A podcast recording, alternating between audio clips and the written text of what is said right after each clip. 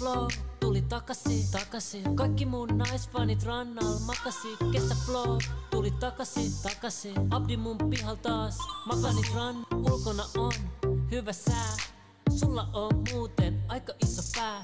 Ulkona on hyvä sää, älä nyt sisälle ihmees jää. Aurinko taivalla paistaa. Pois vähän jätskii taas maistaa. Aurinko taivalla paistaa. Pois vähän makkaraa taas paistaa. Anna mun kaloja kalastaa, älä koita niitä yhtään varastaa. Anna mun kaloja kalastaa, kaikki tietää mun kalat on parasta. Kaada kodeiini, anna siitä liini. Anna kodeiini. Sini, ei ollu nyt. Mä en ollu kuullut tot biisiä. Etkö? Biisi, joo. Sit se on kova tuo legendabiisi. Jengi aina kun kesä alkaa, niin jengi soittaa tota. Mut pitemmittä puheitta aloitetaan meidän lähetys. Meillä on tänään erikoisvieras, kuten meillä on aina täällä paikalla. Meillä on itse legenda, graffititaiteen legenda. Ja lähetys on nyt päällä. Jani Tolin, tervetuloa tänne paikalle. Kiitos. Mitä sulle kuuluu? Mä muistan heti, kun sä tulit tänne lähetykseen, sä olit silleen, että puhutaan psykedeeleistä! Joo, hyvää kuuluu. Mistä aloitetaan? Nyt aloitetaan ihan siitä, että kuka sä oot ja mistä sä saat niinku idean ruveta tekemään näitä taideteoksia. Et haluatko sä, että me katsotaan tässä samalla, sä lähetit tosi paljon kuvia samalla, kun sä kerrot tätä tarinaa vai? Ja ennen kuin sä sanot mitään, mä haluan vaan, että jengi näkee, että mitä miehiä sä oot. Mä laitan tähän näin paljon. Sä oot tehnyt tämmönen uutinen, kun taiteilija Jani Tolin teki Karhulle uuden etikettikuvituksen. Toi on kyllä makea teos. Kyllä kolmiosainen. Tosta pitää. Okei, no lähdetään sitten tästä liikkeelle. Yes. Siis mä en juo edes bissee. Laitan vaikka se yksi ja sitten ihan siellä ekojen joukossa laitettu timelapse master. Okay. Joo, laita vaan. Ja näytä vielä nopea noin kaksi muuta uutista vaan tossa, että jengi näkee. Joo. Tuossa on myös Jani Tolin valittiin Graffiti Suomen mestariksi. Tämä on 21 vuotta. Mä en ollut vielä olemassa. 31 vuotta sitten. Huhhuh, tässä on kyllä legenda paikalla. Ei kun niin, mitä hitto, mä oon ihan... Taas mun matikka pettää. Viimeksi mä ajattelin, että ensi sunnuntai pitää laittaa mullekin pellen enää, kun petti niin pahasti matematiikkaa.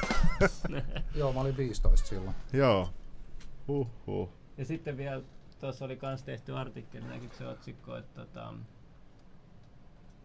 tuolla oli laitettu susta kans tietoja tuossa tekstissä. Joo.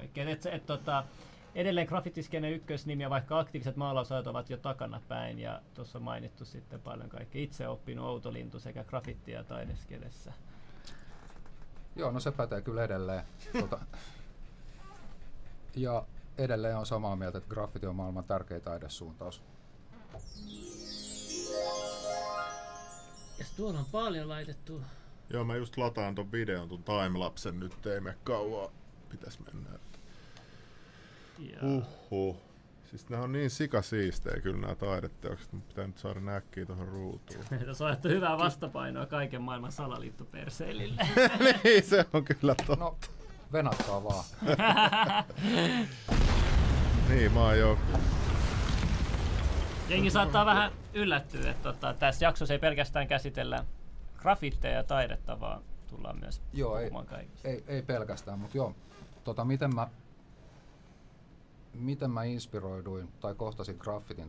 Mä olin 9-vuotias ja sellainen leffa kuin Beat Street oli just tullut teattereihin 84.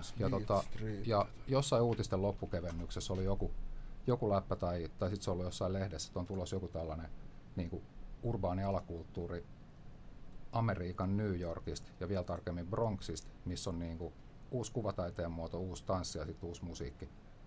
Eli niinku graffiti ja breikkaus ja räppi.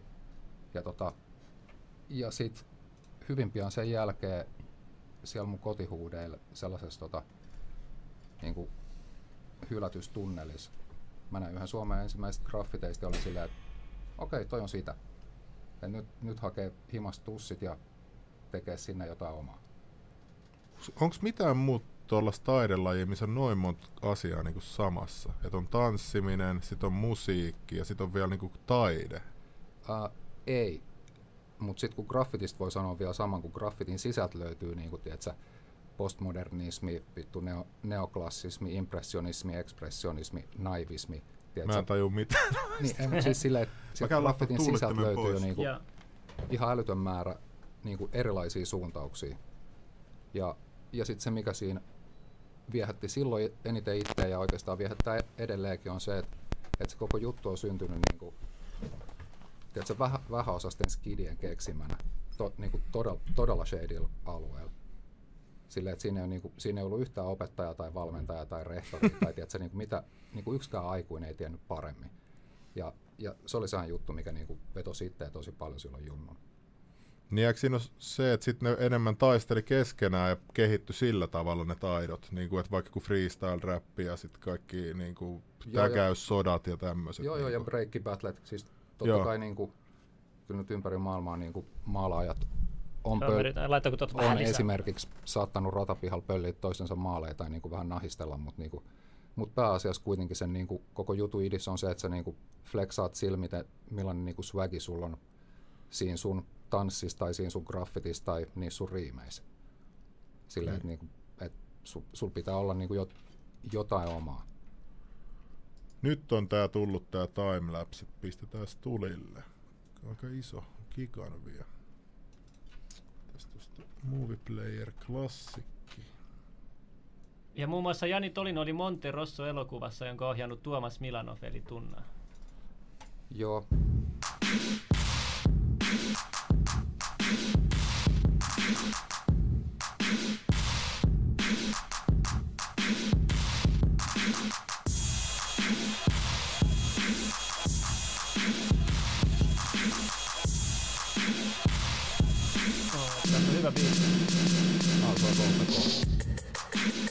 Veri vaan freestyle.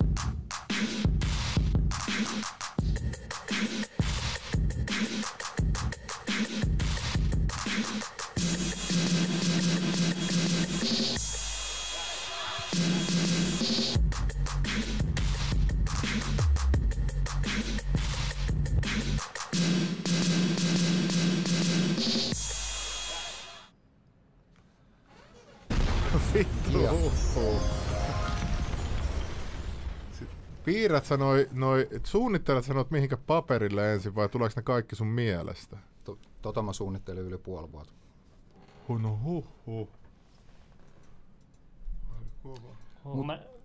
Mä näin kanssa jonkun Arctic-videonkin kanssa oli YouTubessa, missä noit oli jääkarhu piirretty.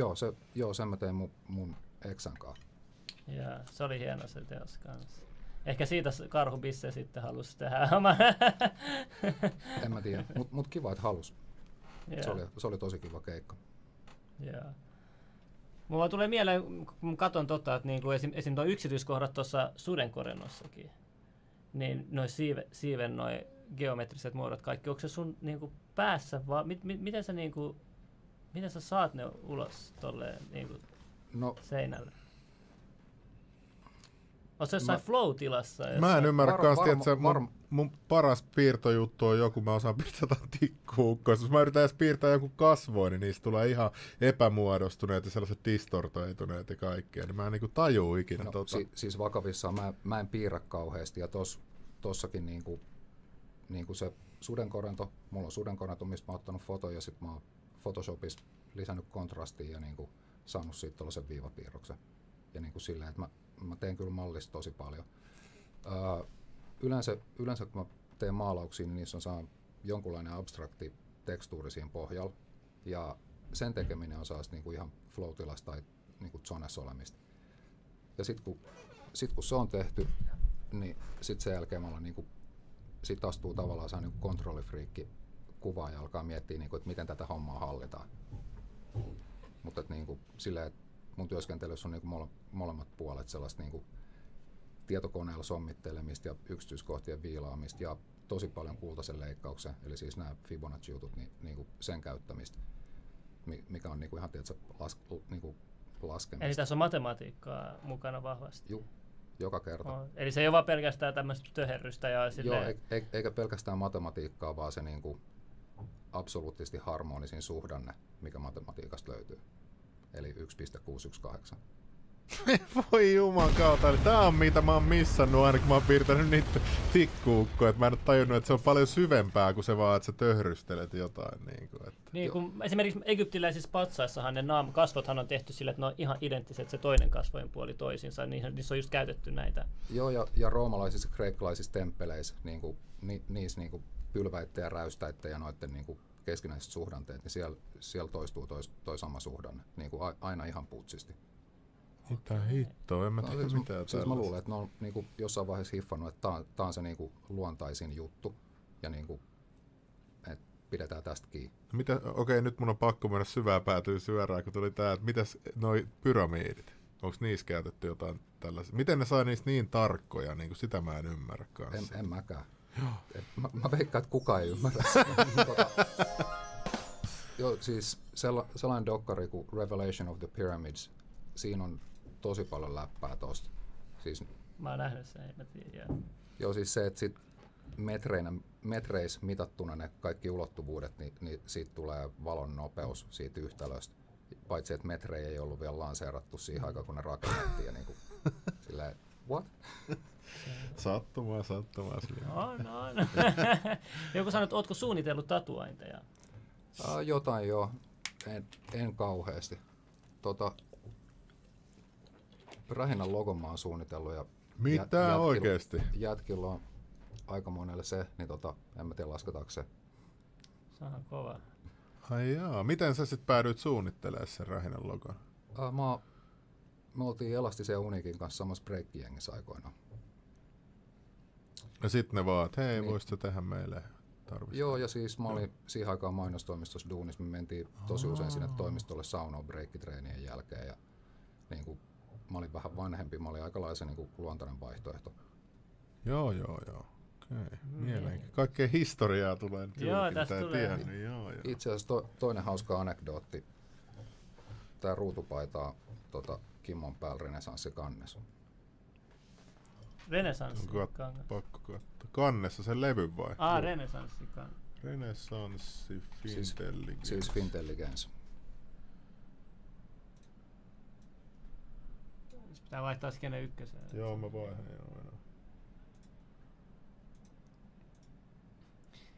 Joo, joku sanoi, älkää tunkeuko sitä mikkiä vieraan naamaa koko ajan, jolle kohteliasta. Ihan hyvin kuuluu, laittakaa korkeintaan. Niin kuin tuo sale vaan kuin trolli tuon liinkun. Joo, se voi olla. Joku sanoi, että se on vähän, sit mä laitan sen tähän. Sit kun mä laitan tähän, niin se on epäkohteliasta. Ettei kun voi ikinä miellyttää ketään. Mut halutaan vaientaa. Mun mielestä on parempi, että ääni kuuluu. Missä tässä näin? Tossa joo, tuolla. Joo. Ja mä yritin ehkä katsoa tetukuvaa, joo. Cool. Joo. Mä haluan kysyä... No, itse asiassa noin suurin osa noista muistakin kiereistä on mun vaatekomerosta. Ai äijä oli niinku Big Brother vähän silloin auttaa kavereita. Ja vein kundei klubeille. Joo. Kova, okei, joo. Joo, niin mä aina tuolla aina taustalla joku, joka auttaa. Sitten artistit ei ikinä puhu niistä mitään, sekin mua niinku raivostuttaa vähän. Että se on... Joo, ei... Niin, no mut silloin kun itse oli alaikäinen, niin mulla oli sellaisia isovelihahmoja, jotka jeesas mua ja vei just niinku takaovesta sisään tai jotain. Niin kyllähän se täytyy laittaa niinku kiertää. Kyllä. Näin on. Miten sitten, kun sä teet noita graffiti-taideteoksia, niin niillä on myös huono mainekin joillakin, mutta esimerkiksi toi Ylehän teki nyt, tää yksi reporteri, sä varmaan ehkä oot nähnytkin sen, missä sit nousi tosi isoksi se video. Missä Jaakko Keso. Niin se toimittaja Yle. Joo, niin kuin se teki näistä grafittityypeistä, jotka grafitoi junien. Tunnetko sä niitä, oliko se mielestäni hyvin tehty niin kuin dokumentti?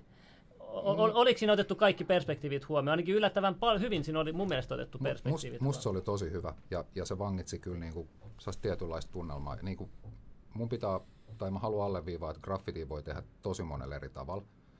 Niin mä en ole niinku, mikään sanoa, niinku, miten ne kundit teki niiden graffitia. Siis silleen, että joillekin graffiti on niinku, ihan pelkästään puhdasta estetiikkaa ja halutaan kaunistaa paikkoja. Ja joillekin se on niinku, tasanpäin täys vastakohta, että laitetaan paikat paskaksi. Ja se on molemmat niinku ihan yhtä aitoa graffitia, tai oikeastaan se vandalismi on itse asiassa vielä vähän aidompaa. Mutta eikö graffittiin kuitenkin kuulu aktivismi? Se aina mä näen, se kuuluu niin jotenkin taide graffitissa, ainakin mä näen aina sen aktivismin. Oli se sitten tämä, kuka tämä suuri mysteerinen hahmo, nyt mä sen nimen. Joo, Banksy, tai sitten käydään töhertää, tämmöistä sanalainausta käytän vai johonkin niinku juniin ja muihin.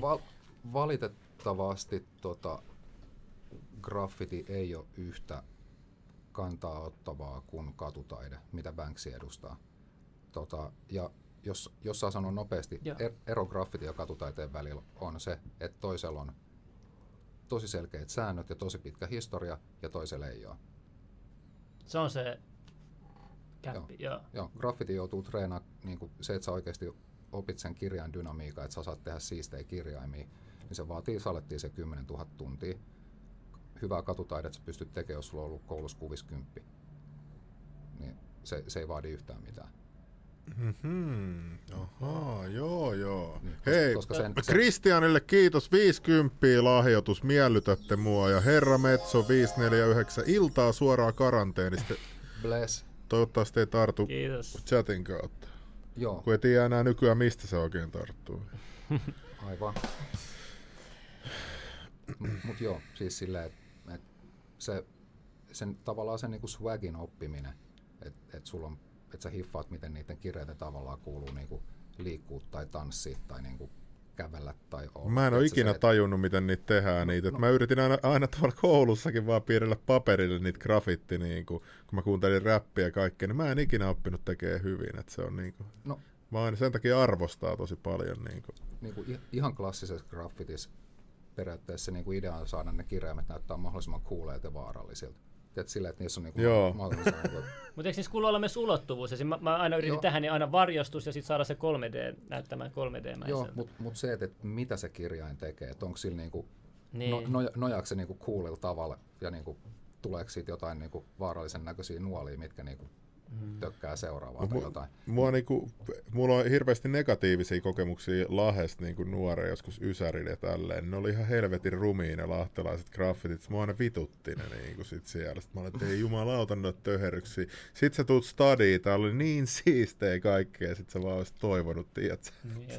Helsinkiläiset maalaa Lahteen. Ja musta tuntuu, että moni sekoittaa myös tägäyksen niinku tämmöisiin hienoihin graffitteihin. Et se mun mielestä vie sitä mainetta alas. Joo, mut niinku se graffiti on lähtenyt tägäyksestä ja niinku tägäystä ei voi ottaa graffitista pois. Joo. Sillä että se nyt vaan niinku, se nyt valitettavasti tulee sen paketin mukana, halusi joku tiedätkö museojohtaja tai ei. Mut musta tuntuu, että se asenne on nyt parantunut. Esimerkiksi meidän Myyrmäen alueella on nyt tehty erikseen seiniin graffiti-juttuja varten. Mä näen aina siellä jengiä ja sitten tunneleissa on tullut, siellä on tosi hienoja graffitteja tehty. Et nyt musta tuntuu, että sitä ollaan opittu ymmärtämään enemmän, kuin ennen se oli vaan silleen, että kaikki graffitti on pahasta. Oletko sä itse samaa mieltä tästä? Joo, siis se on saanut huomattavasti tai niin paljon enemmän mahdollisuuksia. Jenkeissä on ollut niin kuin, tiedätkö, merkittävissä taidemuseoissa hienoja graffitinäyttelyitä, mutta se on onnistunut ainoastaan sille, että ne museot on hakenut ulkopuolista konsultaatioapua, koska niin kuin, sit taas koko tuo kulttuuriväki, jotka on käynyt, niin kuin, mitkä lienee niin kuin, yliopistot ja saanut niin kuin, akateemisen koulutuksen, niin mikään siinä akateemisessa niin kuin, oppimäärässä ei valmista jotain ihmistä ymmärtää graffitia. Ja sen takia akatemia on varmaan ollut tiedätkö, viimeiset 30 vuotta silleen, että please ole vain ohimenevä.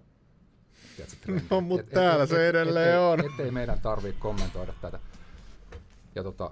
Ja kyllä se nyt salettiin käy ylpeyden päälle, jos yhtäkkiä nousee niin kuin joku juttu jalustalle ja sit sä oot saanut koulutuksen ja sä et oikeasti tajuu sitä. Niin, se on varmaan vähän kuin tää Leveli podcast. No ei vitsi. Ei, mutta toi on paljon suurempi asia. Mutta mitä sä tunnet nyt tällä hetkellä? Et sulla on ollut Kiasmas joku sun työ ainakin jo. Tunnet sä, että se on avoimempaa nyt 2021 vai onko se vieläkin? Mulla on ollut duuneja esillä Kiasman takaikkunassa mun faijan kanssa 2005. Viimeiseen 15 vuoteen mulla ei ollut missään niinku... Keravan taidemuseo Sinkassa 4 vuotta sitten oli Rakkaudesta vapauteen näyttely, mikä oli tosi hyvin kuratoitu. Ja siinä oli just Jouni Väänänen, pitkän linjan tekijä, niin se oli kuratoinut sen näyttelyn ja sen kyllä huomasi, että se ei ollut niinku museon oma väki. Mutta joo, aika vähin jäänyt toi niinku. Siis mitä helvettiä, me kuullaan aina negatiivisia juttuja näistä museoista, kaikissa eri käänteissä, historiassa ja nyt taiteessa. Ja niinku, että... No, noista voisi puhua pidempääkin, mutta niinku säästää ne johonkin toiseen kertaan. Okei.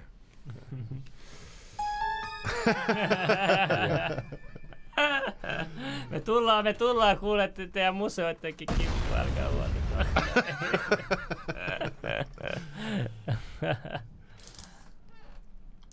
Vaikuttiko Stop Töhrylle kampanja Tolinin taiteeseen? Mikä Stop Töhrylle kampanja? Kiitos kysymässä. Stop Töhrylle oli kampanja, mikä alkoi 1998 ja päättyi 2008. Eli 10 vuoden projekti.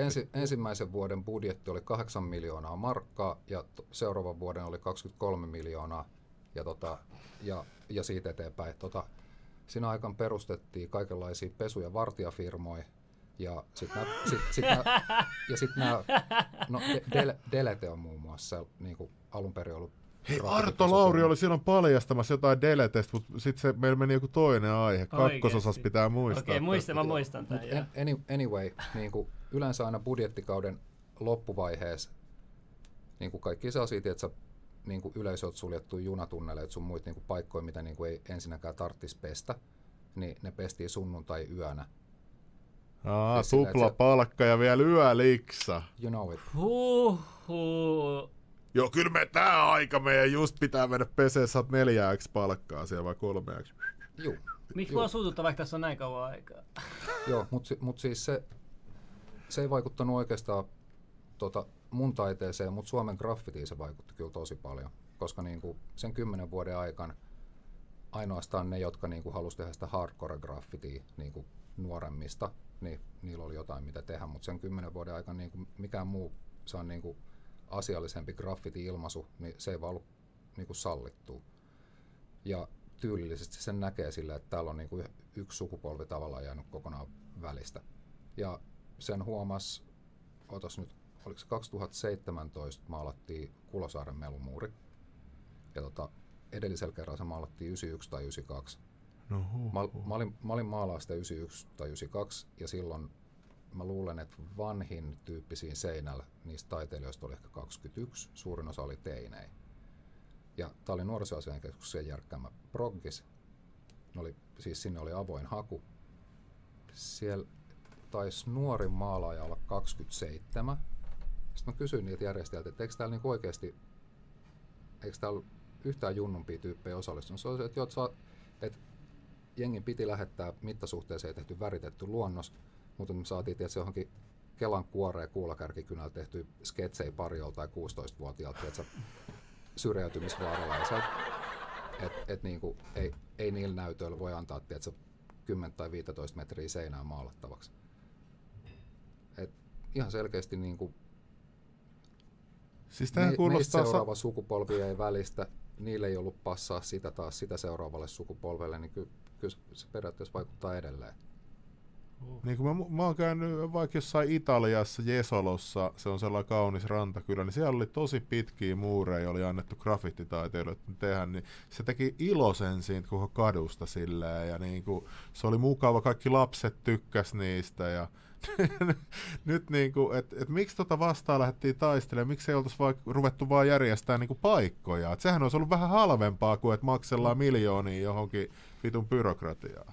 Joo, mutta kun se, että järkätään niitä seiniä, että jengi saa maalaa niitä kauniita kuvia, niin osa jengistä haluaa kuitenkin kirjoittaa niitä tägejä. Niin kun se tägien kirjoitus ei periaatteessa, jos on tarpeeksi monta tyyppiä, joka tykkää harrastaa sitä, niin vaikka annettaisiin kuinka paljon laillisia seiniä, niin ei se lopeta niitä tägejä. Ja sitten joidenkin mielestä niin graffitin ei edes kuulu olla laillista. Niin jotkut ei oikeasti periaatteesta maalaa. Eli onko tämä nyt joku asennevamma, että et tällaisten, ketkä tekee jotain tägejä, niin sitten niiden takia pilataan nyt tämä? Ei siis, se nyt on vaan, graffiti on vaan tolleen aika kompleksinen. No miksi se toimii jossain tuolla niinku Italiassa, se ei siellä ollut mitään tägejä sillä, että siellä oli vaan sitä taidetta tietyissä paikoissa. Tai sit sä et vaan huomannut, että sielläkin on niitä tägejä. Niin no en mä käynyt kuin siinä keskusta-alueella, hyvä pointti. Mä nähnyt niitä tägejä ihmeellisissä paikoissa, musta tuntuu, että et, niinku, onko tässä myös reviirijuttuja, koska siellä Los Angelesissa, Kaliforniassa nämä jengiläisethän ne niinku, merkkaa revireitä tägeillä ja muita. Joo, se jengigraffiti on vähän eri juttu kuin niinku, tää niinku toinen graffiti. Mä tajut vaan ihan pihalta tästä koko aiheesta. Niinku tuli vaan mieleen, kun mä välin nähnyt niin ihme paikoissa niitä tägejä, että niinku musta tuntuu, että se on vaan niinku haasteen takia jopa menty niinku tekemään. Joo, todellakin. Niin hei, se kun sä puhuit siitä, että onko graffitis aktivismia tai aatteellisuutta, niin valitettavasti ei kauheasti. Siis graffitis keskeisin juttu on se niinku sun keksimä identiteetti, eli tagi, ja sit sä teet graffiteja, missä lukee se sun keksitty identiteetti, eli tagi. Se on suoraan sanoen aika helvetin ekokeskeistä. Okay. Niin, et sitä graffitissa ei ole. Totta kai sit on niinku yksittäisiä tekijöitä, jotka on enemmän aktivistihenkisiä tai tietsä, mitä tahansa niinku vaihtoehtojuttuja, mutta niinku, sellaista niinku stereotyyppi graffitimaalariikaa ei oikeastaan ole, koska se voi olla niinku tosi niinku vähäosaisista lähtökohdista tai sitten niinku rikkaasta perheestä. Mutta se mikä graffitissa täytyy sanoa vielä, niin siis ne olosuhteet, missä on syntynyt, on jotain, mitä jengi ei oikeasti käsitä, koska siis mä vähän lunttaan. 70-luvun aikana Bronxissa paloi 97% rakennuksista. Miten se on mahdollista? No se on yksi vuosikymmen. Vuoden 76 tilastopiikki oli 13 752 tuhopolttoa. Siis onko siellä ollut joku pyromaanijengi valloilla? Ei, kun siellä on, siellä on developer vai joku? Joo, siis joo. Nämä ihmiset, jotka on niinku halunnut rakentaa uutta tilalle, niin ne on palkannut jotain. Palkannut katujengiläisiä niinku torchaan niitä taloja. Ainetaan aika villiä mennä. Ai mitä, et vähän niinku Helsingistä, me halutaan toi Katajan nokka tosta uudestaan. Basically. Niin sit joo, siis joo, koko 70-luvun Bronxissa palo. Niin siis se on ollut oikeasti saan niinku hyvin lähellä nykypäivän Palestiinaa. Joo. Ja silleen, että ei siellä niinku laki tai terveydenhuoltoa tai edes mitään niinku kunnospitoa niinku yhtään mitään on ollut. Kännyköistä tai jostain pleikkareista puhumattakaan. Ei siellä ole kauheasti tamagotchia perässä juoksenneltu. Ei ollut tekemistä varmaan hirveästi ihmisille. Ei ensinnäkään hirveästi tekemistä, ja sitten siellä on ollut niinku melkein korttelikohtaisesti niinku omat jengit. Silleen, että jos sä oot ollut teini, niin se, että sä lähdet niinku oman korttelin ulkopuolelle, on saattanut meinaa selkäsaunaa. Et siellä on oikeasti ollut niinku tosi hostile meno. Ja sitten tuollaisessa ympäristössä niin joukko teini-ikäisiä, about ripari-ikäisiä kundei, kaiken värisiä, alkaa kirjoittelemaan nimiä jonnekin. Ensin tiedät se jonnekin koulun pihoille, sitten joku keksii silleen, että hei, että jos mä kirjoitan tätä tähän metron kylkeen, mikä menee Bronxista Brooklyniin. Niin kaikki näkee sen. Niin, mä en ole itse esikin käynyt Brooklynissa, mutta niinku tää edustaa mua Brooklynissa asti vielä tänään. Niin sit se siirtyi metroihin. Ja sitten muksut alkoi kirjoittaa niihin metroihin, ja sitten alkoi saan kilpavarustelua, että hei, että millä mä saan mun tagin erottua. No mä teen sen vähän isommalla, mitä jos siihen tekisi ääriviivat, tehdä jotain värityskuvioita sisälle, ja sitten niinku, sit alkoi tyyli kehittyä. Ja toi on tapahtunut, se niinku tyylien kehitys on ollut kaikki tämä alkoi niinku 60-70-luvun vaihteessa, ja tuohon tyylien kehityshommaan päästiin joskus 74-75, ja just näihin aikoihin on sitten ollut ensimmäiset niinku hip-hop-jamit, mitkä on taas järkätty, tai siis no, ne järkättiin tietenkin kaikille koko kansalle, mutta sitten se, että DJ:t alkoi pyörittää funkkilevyistä niinku rumpubreikkiä tuplilla, niin se tapahtui siksi, koska osa nuorisosta alkoi, niinku, aina kun tuli se rumpubreikki, niin jengi alkoi breikkaa, se oli jotain uutta, ja sitten DJ:t oli silleen, että hei, mitä hittoa siellä lattialla tapahtuu, että niinku, aina kun tämä breikki tulee, niin tuolla tapahtuu toi, että mä alan extendaa tätä. Ja niin, siinä syntyi se levyjen pyörittely ja breikkaaminen. Ai, siis syntyi tolleen se levy? Oho. Basically, siis sitä voisi kertoa niinku pidemminkin. Ja MC:t, tai siis se tyyppi, jolla on mikrofoni kädessä, niin se seisoi sivussa ja haippasi vaan sitä, kuinka kova se DJ on.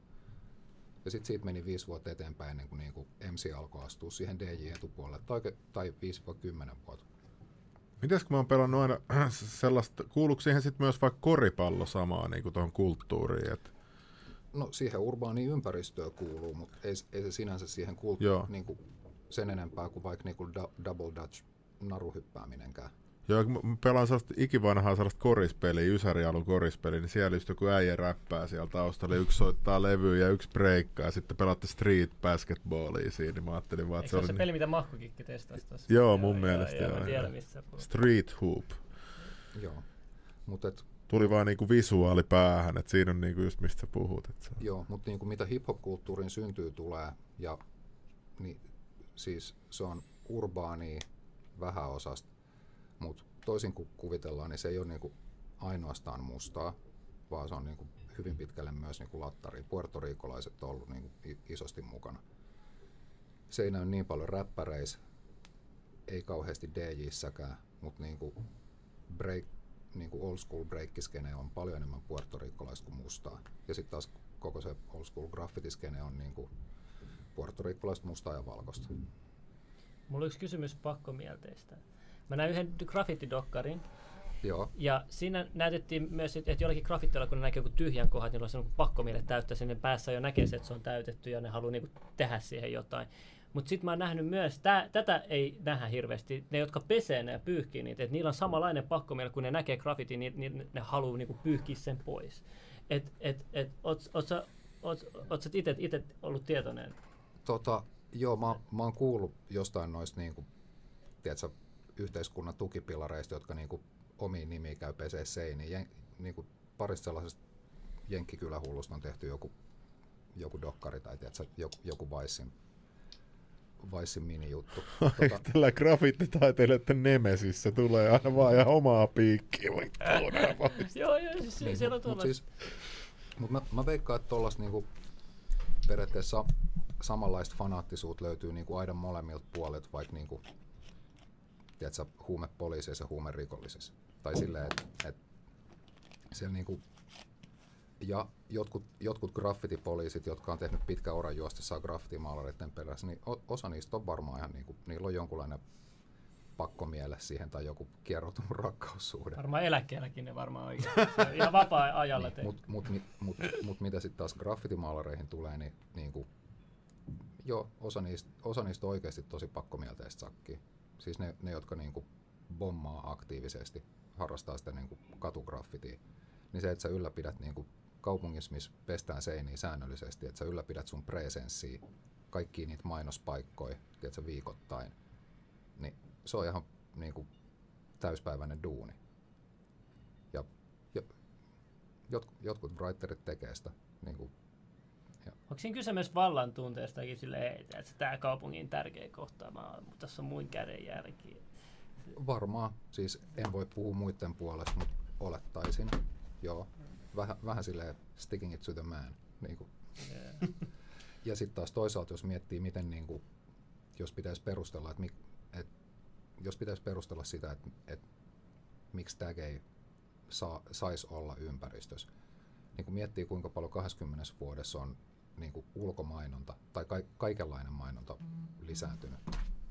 Silleen, että sä astut ovesta tulossa, näet päivän aikana niin monta, niinku, jos lasketaan biteiksi, niin sä näet nykyään niinku gigatolkulla mainoksia, vaikka sä et itse edes haluisi. Ja kaikki siitä on niinku kaupallista tiedottamista. Niin mun mielestä sen vastapainoksi niinku jotain jälkiä yksilöstä ei ole ihan hirveä paha juttu. Ei, ja se vaikuttaa alitain, jos sä keskityt graffitteihin katsoa, niin sit sä näet niitä paljon. Esimerkiksi mä annan yhden esimerkin. tiekylttejä on joka puolella, mutta ihmiset ei sitten niinku huomioi niitä, varsinkaan kävelijät. Tuolla, jos menet nyt tuonne noin, sä näet joka puolella tiekylttejä, vähintään 10 sun ympäristössä, tässä niinku stadion alueella esimerkiksi. Niin. No siis mulla ei ole ajokorttia, en mä huomioi autoille osoitettuja tieviittoja, niin ei ne liity muuhun mitenkään. Niin, mutta sä voit niinku kokonaan olla näkemättä ne, vaikka niitä on täynnä sun vieressä, mutta kuitenkin kaikki vaikuttaa sun alitajuntaan. Mä itse uskon tähän. Todellakin, ja siis mainonta nyt varsinkin, koska siis ne ihmiset, jotka tekee mainontaa, niin ne on tosi hyvin manipuloimaan. Se niiden tehtävä on. Onko teille muuten Edward Bernays tuttu? Kuka se on? Ei tule mieleen nyt aina. Sigmund Freudin veljen tai sisaren poika. Ei.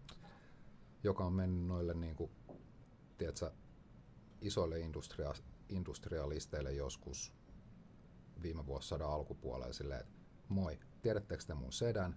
Mulla on sen know-how, että mä tiedän, miten ihmisiä saadaan ostaa asioita, mitä ne ei tarvii. Siihen asti ihmiset oli ostanut vaan asioita, mitä ne tarvii. Silleen, että hei, et nyt mä tiedän, miten luodaan.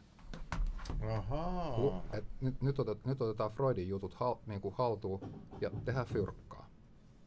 Mikä sen niinku juttu oli, miten se sai sitten? No, psykologiaa hyväksi käyttäen silleen, että mitä mainonta nyt on? Niin ei, mä kelasin, että oliko se joku tietty eka tuote, mikä se sitten sai mainostaa? Mä en tiedä tarkemmin, mutta siis useampi tupakkayhtiö on ollut niinku sen asiakkaita ja kaikki noita ollaiset. Mutta siis silleen, että keksittiin, että laitetaan kaunis nainen ja menestyvä mies mainokseen, tiedätkö, tämän auton viereen, niin sitten ihmiset ostaa sen auton siksi, että niinku ne alitaisesti kelaa, että, niinku, että sit mulkin menee yhtä hyvin kuin noilla tuossa mainoksessa. Niin. Kaikki toi on saanut alkunsa jostain. Mulla on myös yksi esimerkki, että näihin mainostuksiinhan voi myös liittyä niin kuin okkultismia ja tämmöistäkin. Esimerkiksi yksi esimerkki oli, että vielä vähän aikaa sitten, vuosikymmeniä sitten, niin naiset kokkaili paljon enemmän. Ja oli keksitty semmoinen resepti, että pikakakun voi tehdä niin kuin tosi helposti, että siihen ei tarvitse melkein tehdä yhtään mitään, niin kuin sekoittaa vaan muutama asia ja sä pystyt tehdä niin kuin pikakakun. Mutta se meni kovin hyvin kaupaksi. Ja sitten ne keksi, että lisät vaan kananmunan siihen, niin sit sä saat, koska siihen aikaan kaikki ei ollut mitään pikaruokaa juttu, ihmiset ei tykännyt pikaruokaa jutusta, niin keksittiin, että jengi halusi niinku kokata itse. Niin sit keksittiin, että hei, että jos laittaa vaan kananmunan lisäyksenä siihen, vaikka sitä ei olisi tarvittu, niin sit ihmiset alkoi niinku ostaa sitä niinku kakkureseptiä. Koska kananmuna on vähän niin kuin elämän alkulähde, että se munasta tulee elämä. Ja se on semmoinen niinku pieni yksi asia, kun lisätään. Vai oliko silleen, että okei, nyt tällä saadaan perheäidit kelaa, että ne on tehnyt se. Että niinku tonkin tason myös on. Joo. Niin. Varsinaisesta okkultismista ihan nopea sivuhuomautus. Kauan siitä on, kun Jay-Zistä ja kaikista noista alkoi leviä nuo okkultismi-jutut, joku 10 vuotta sitten. Joo, ne oli aika avoimiakin sen asian suhteen sillä tavalla. No jossain haastattelussa, mitä mä oon kuunnellut, mut kyllähän niistä... Mä haluaisin nähdä noita haastatteluja, nimittäin yksi mun frendi oli 2000-luvun alussa oli Rocawarin luova johtaja.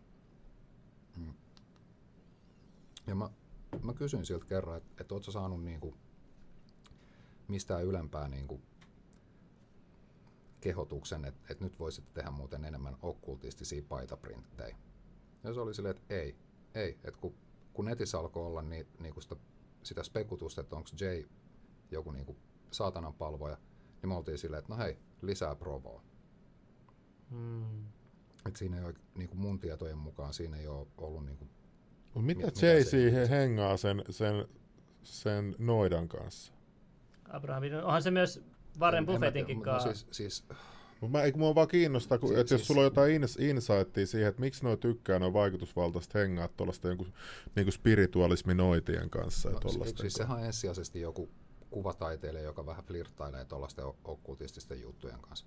Yhdessä videossa käy jossain Amazonilla ja juo pikkasen ajahuaskaa ja niinku, tiedätkö, jotain. Mut niinku ei... Eli sä pidät sitä vähän semmosena... Niin kuin, joo. Siis kyllähän niin kuin esimerkiksi JC puhui Raymanissa Aleister Crowleysta, sillä on niitä paitojakin, Tuuta, Salvil ja kaikki noita ihan niin kuin avoimesti, mutta nyt se on mennyt siihen pisteeseen, että sitä käytetään pelkästään markkinointia. Nyt paras esimerkki on tämä Lil Nasin tämä verikenkä, mikä nyt tuli. Niin kuin, että se on nyt pistetty ihan niin kuin läpinäkyväksi koko homma. Joo, mutta niin, no siis mä en ole perehtynyt Crowleyin ja oikeasti pitäisi. Mä tiedän, että jos joku tai pari tiettyä frendiä näkee tämän, niin ne on silleen, että etkö vieläkään ole. Mua ärsyttää, kun ihmiset luulee, että se on joku niinku, että se ei oikeasti tiedä mitään ja se on joku huijari kusettaa, mutta se kyllä tiesi aika paljonkin. Sen takia se on siellä arvostettujen joukkojen nimissä, koska sen tietotasomäärä on ihan älytön, mitä mä oon tutkinut. Joo, ja sitten se, mitä mä oon ymmärtänyt, niin kaikki kritiikki, mikä Crowleysta on kirjoitettu aikoinaan, on ollut niin kuin, tiedätkö, amerikkalaisten kristittyjen kirjoittamaa.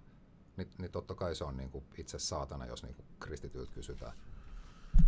Mut se on aika epäreilua kuulla vaan jonkun niinku arvioita jostain ihmisestä sen vastustajien suusta.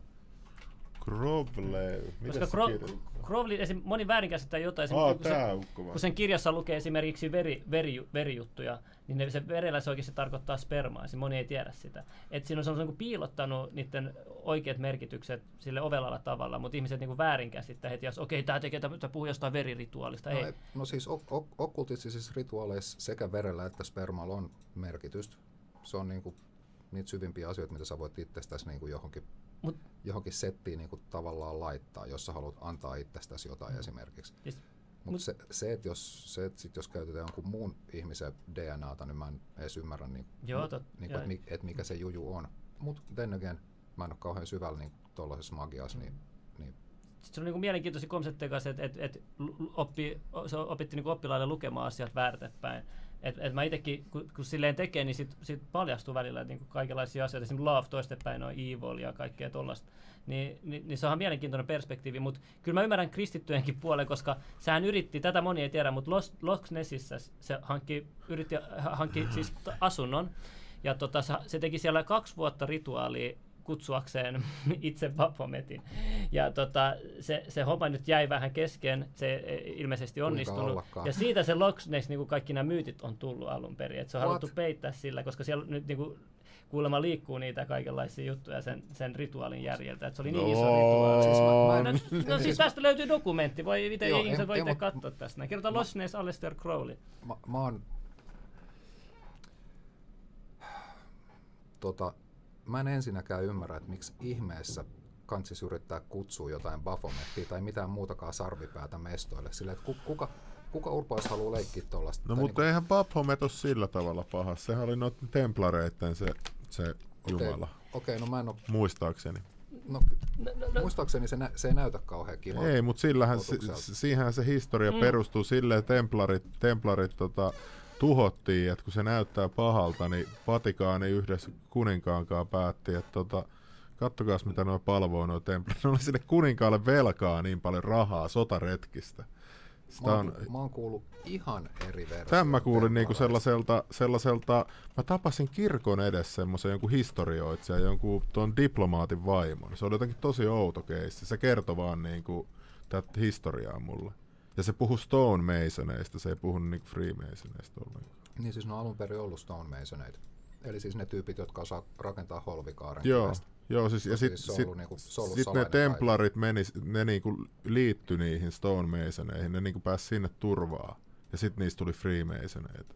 Joo, ja sit ilmeisesti jossain vaiheessa, mä en ole perehtynyt näihin salaseurajuttuihin riittävän hyvin, että kantsis mennä tätä polkua kauhean pitkälle, mutta sen mä oon kuullut, että noilla... Johonkin mä sanoin, että tämä on totta, mutta se oli mitä se historioitsija vaan kertoi mulle. Näillä stonemasoneilla on johonkin maailman aikaa ollut niinku, silloin kun on ollut vielä jotain, tietysti, mä en tiedä onko tämä ollut jotain ensimmäistä maailmansotaa tai jotain, mutta silleen, että kun on ollut vaikea liikkua maasta toiseen, tai tietysti, että vähän joka paikassa on kyselty jotain papereita, niinku, silleen, että liikkuminen on ollut nihkeet, niin niillä on ollut aina vapaa pääsy, koska ne on ollut niinku sen erityisen rakennustaidon haltioita, niin ne on voinut mennä maasta toiseen silleen, että mennään laittaa kirkkoa tuonne pystyyn. Tulimies on nyt hyvä ja väistää.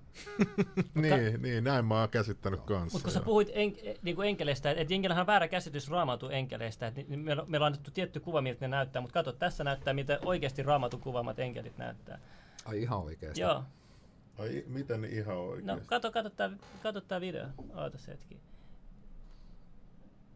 Et tässä kato. Tää on tää video. Why Bible Accurate Angels Are So Creepy. Tässä on melkein 8,5 miljoonaa näyttökertaa viime vuodelta. Ja tässä selitetään, että miltä ne oikeasti näytti ne niinku kuvauksien mukaan noi enkelit. Sitten sieltä löytyy tällaisia. Niinku, se on mielenkiintoista kamaa. Sitten niinku, mutta monillahan on se teoria, että niinku oikeasti asiat on niinku päinvastoin. Koska voittajahan kirjoittaa historian. Niinhän se tekee.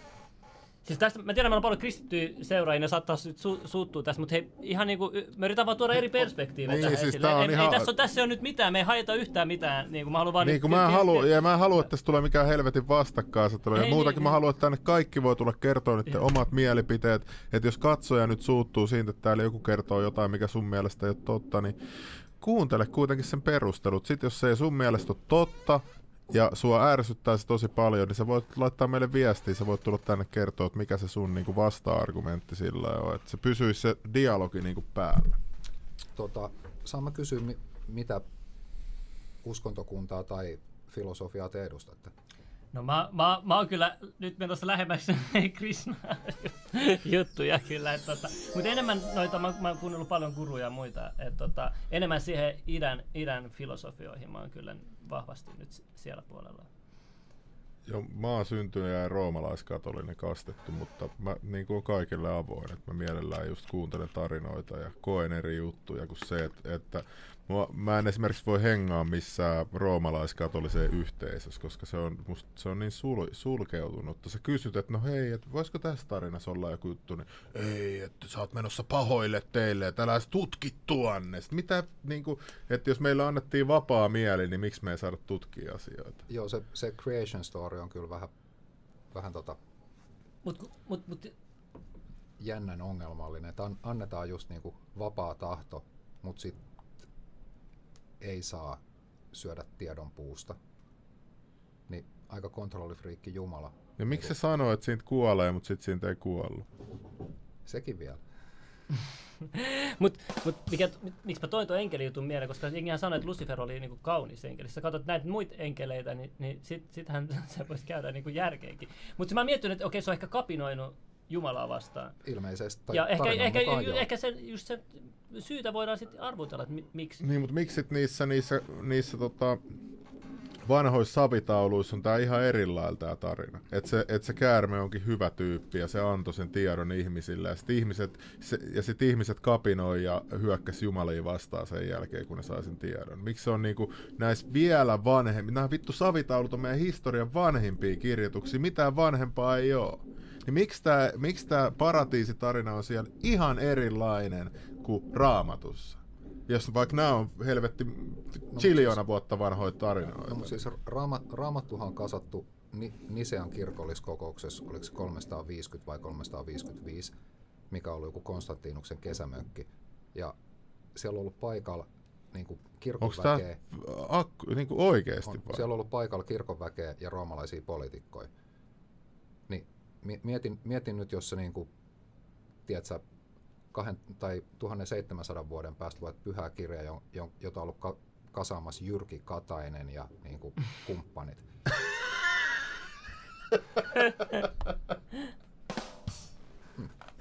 Toi on kyllä hyvä pointti, kyllä.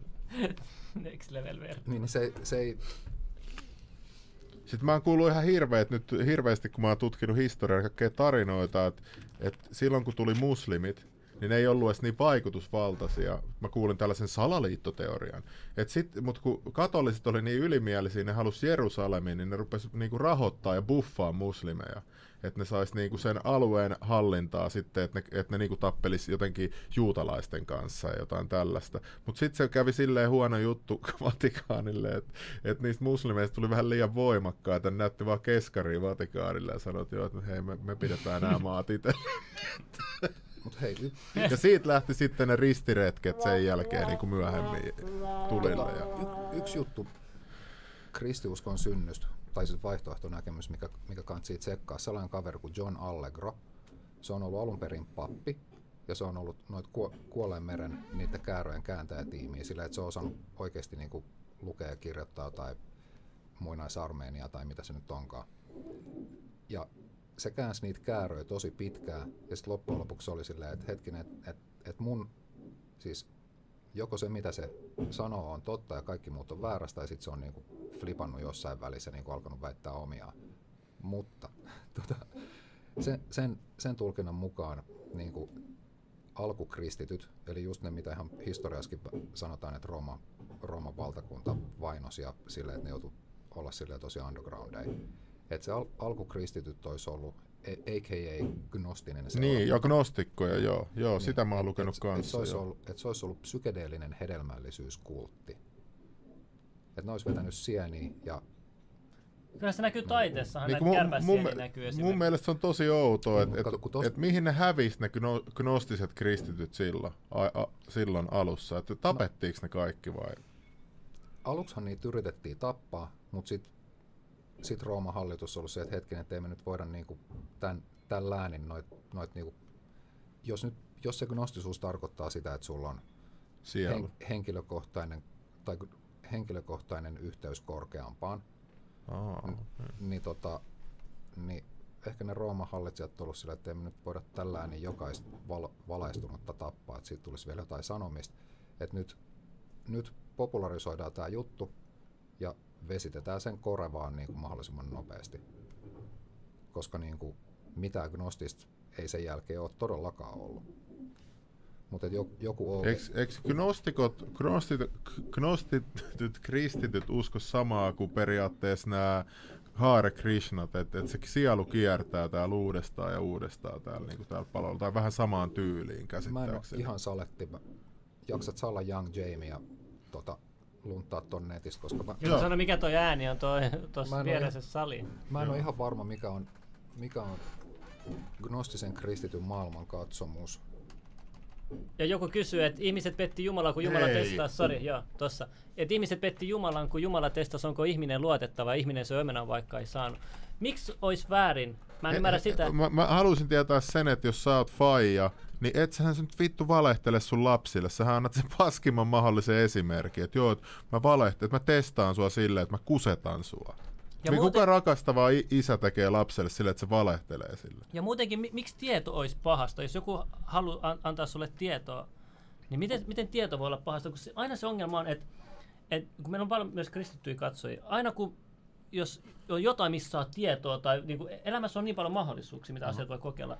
Mutta sitten kristinusko pistää sen niin rajatuksi, että niinku melkein kaikki asiat pidetään demonisena. Et niinku vaikka positiivisetkin asiat pidetään demonisena. Jos joku harjoitus antaa sulle, niin susta tekee niinku paremman, moraalisesti paremman ihmisen, niin sitäkin pidetään demonisena. Joo, jooga ja meditaatio niin, kuulemma saatanasta. Niin, sitä mä just hain. Että kun, no, mutta sitten sä voit perustella tolleen minkä vaan asian, mitä sä et halua, että ihmiset tutkii. Että joo, että toi kuulostaa tolta, toi. Niin kuin kristityt on tehnyt Amerikassa. Joo, leffat pitää kieltää. Joo, niin, radio pitää kieltää. Sieltä voi tulla demonien ääniä. Sitten nykyään me tajutaan, että on ihan täyttä paskaa. Että miten paljon meillä on valeheltu historiassa kaikesta tällaista, että tää on demonista ja toi on pahaa ja ei noin. Sitten täällä vittu vedetään viinaa kaikki viikonloput, saatana demoni juomaa ja riehutaan ja sitten perustella, minä oon hyvä kristitty, mutta mä ryyppään vaan joka päivä. Mutta jos sen katsoisi neutraalisti, sen pelkästään se ehtoollisenkin, esimerkiksi, että Jumalan ajatellaan, että se on Jeesuksen veri, mitä sä juot. Niin no onko se Jeesuksen veri, kun sä vedät sitä viinapulloa perjantailta himassa? Niin, mutta mieti se, että sä ajattelet jonkun verta, että sä juot. Niin mun mielestä se on aika niin kuin, sitä voisi oikeasti pitää mun mielestä. Mutta sehän on rituaali. No, niin, se voi olla, että se rituaali on vähän muuttanut muotoansa jossain vaiheessa. Mutta niin kuin, anyway, se mitä tuossa tapahtui, niin sillä gnostisilla kristityillä, tai okei, ehkä on epäreilu kutsua niitä kristityiksi, koska ne, niin kuin, no sillä gnostisella porukalla, niillä oli omia pyhiä kokemuksia. Ja sitten kun kirkko on laitettu kasaan ja kristiusko luotu, niin luetaan kirjasta niin kuin jonkun muun pyhiä kokemuksia, ja sitten pappi on sinun kansalaisen ja Jumalan välikäsi.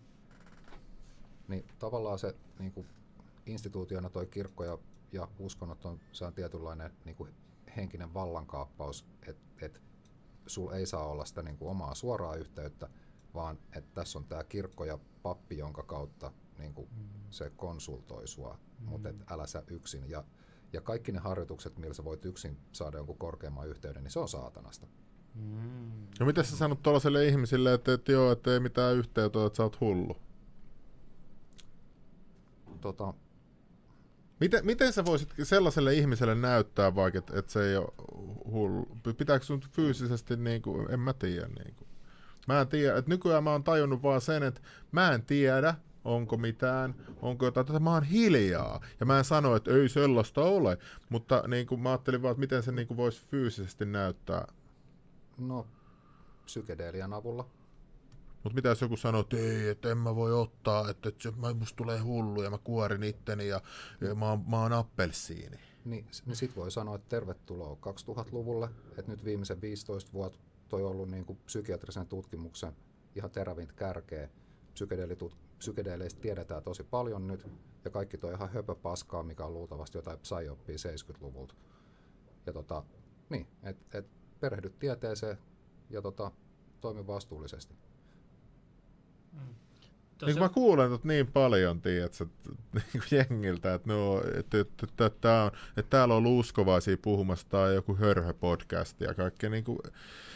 Nyt mä oon niin alkanut tajua, että kaikki nämä uskonnot, että ne kaikki niin kuin janoaa sitä tavallaan sitä jumalallista yhteyttä kuitenkin loppujen lopuksi, mutta sitten eri tavoilla ja eri rajoilla. Ja niin tai ne luuppaa niitten niin kuin jo kauan aikaa sitten menneiden profeettojen jotain kokemuksia ja siinä mut se. Mutta sitten seurakuntalaisilta kielletään vastaavanlainen yhteys.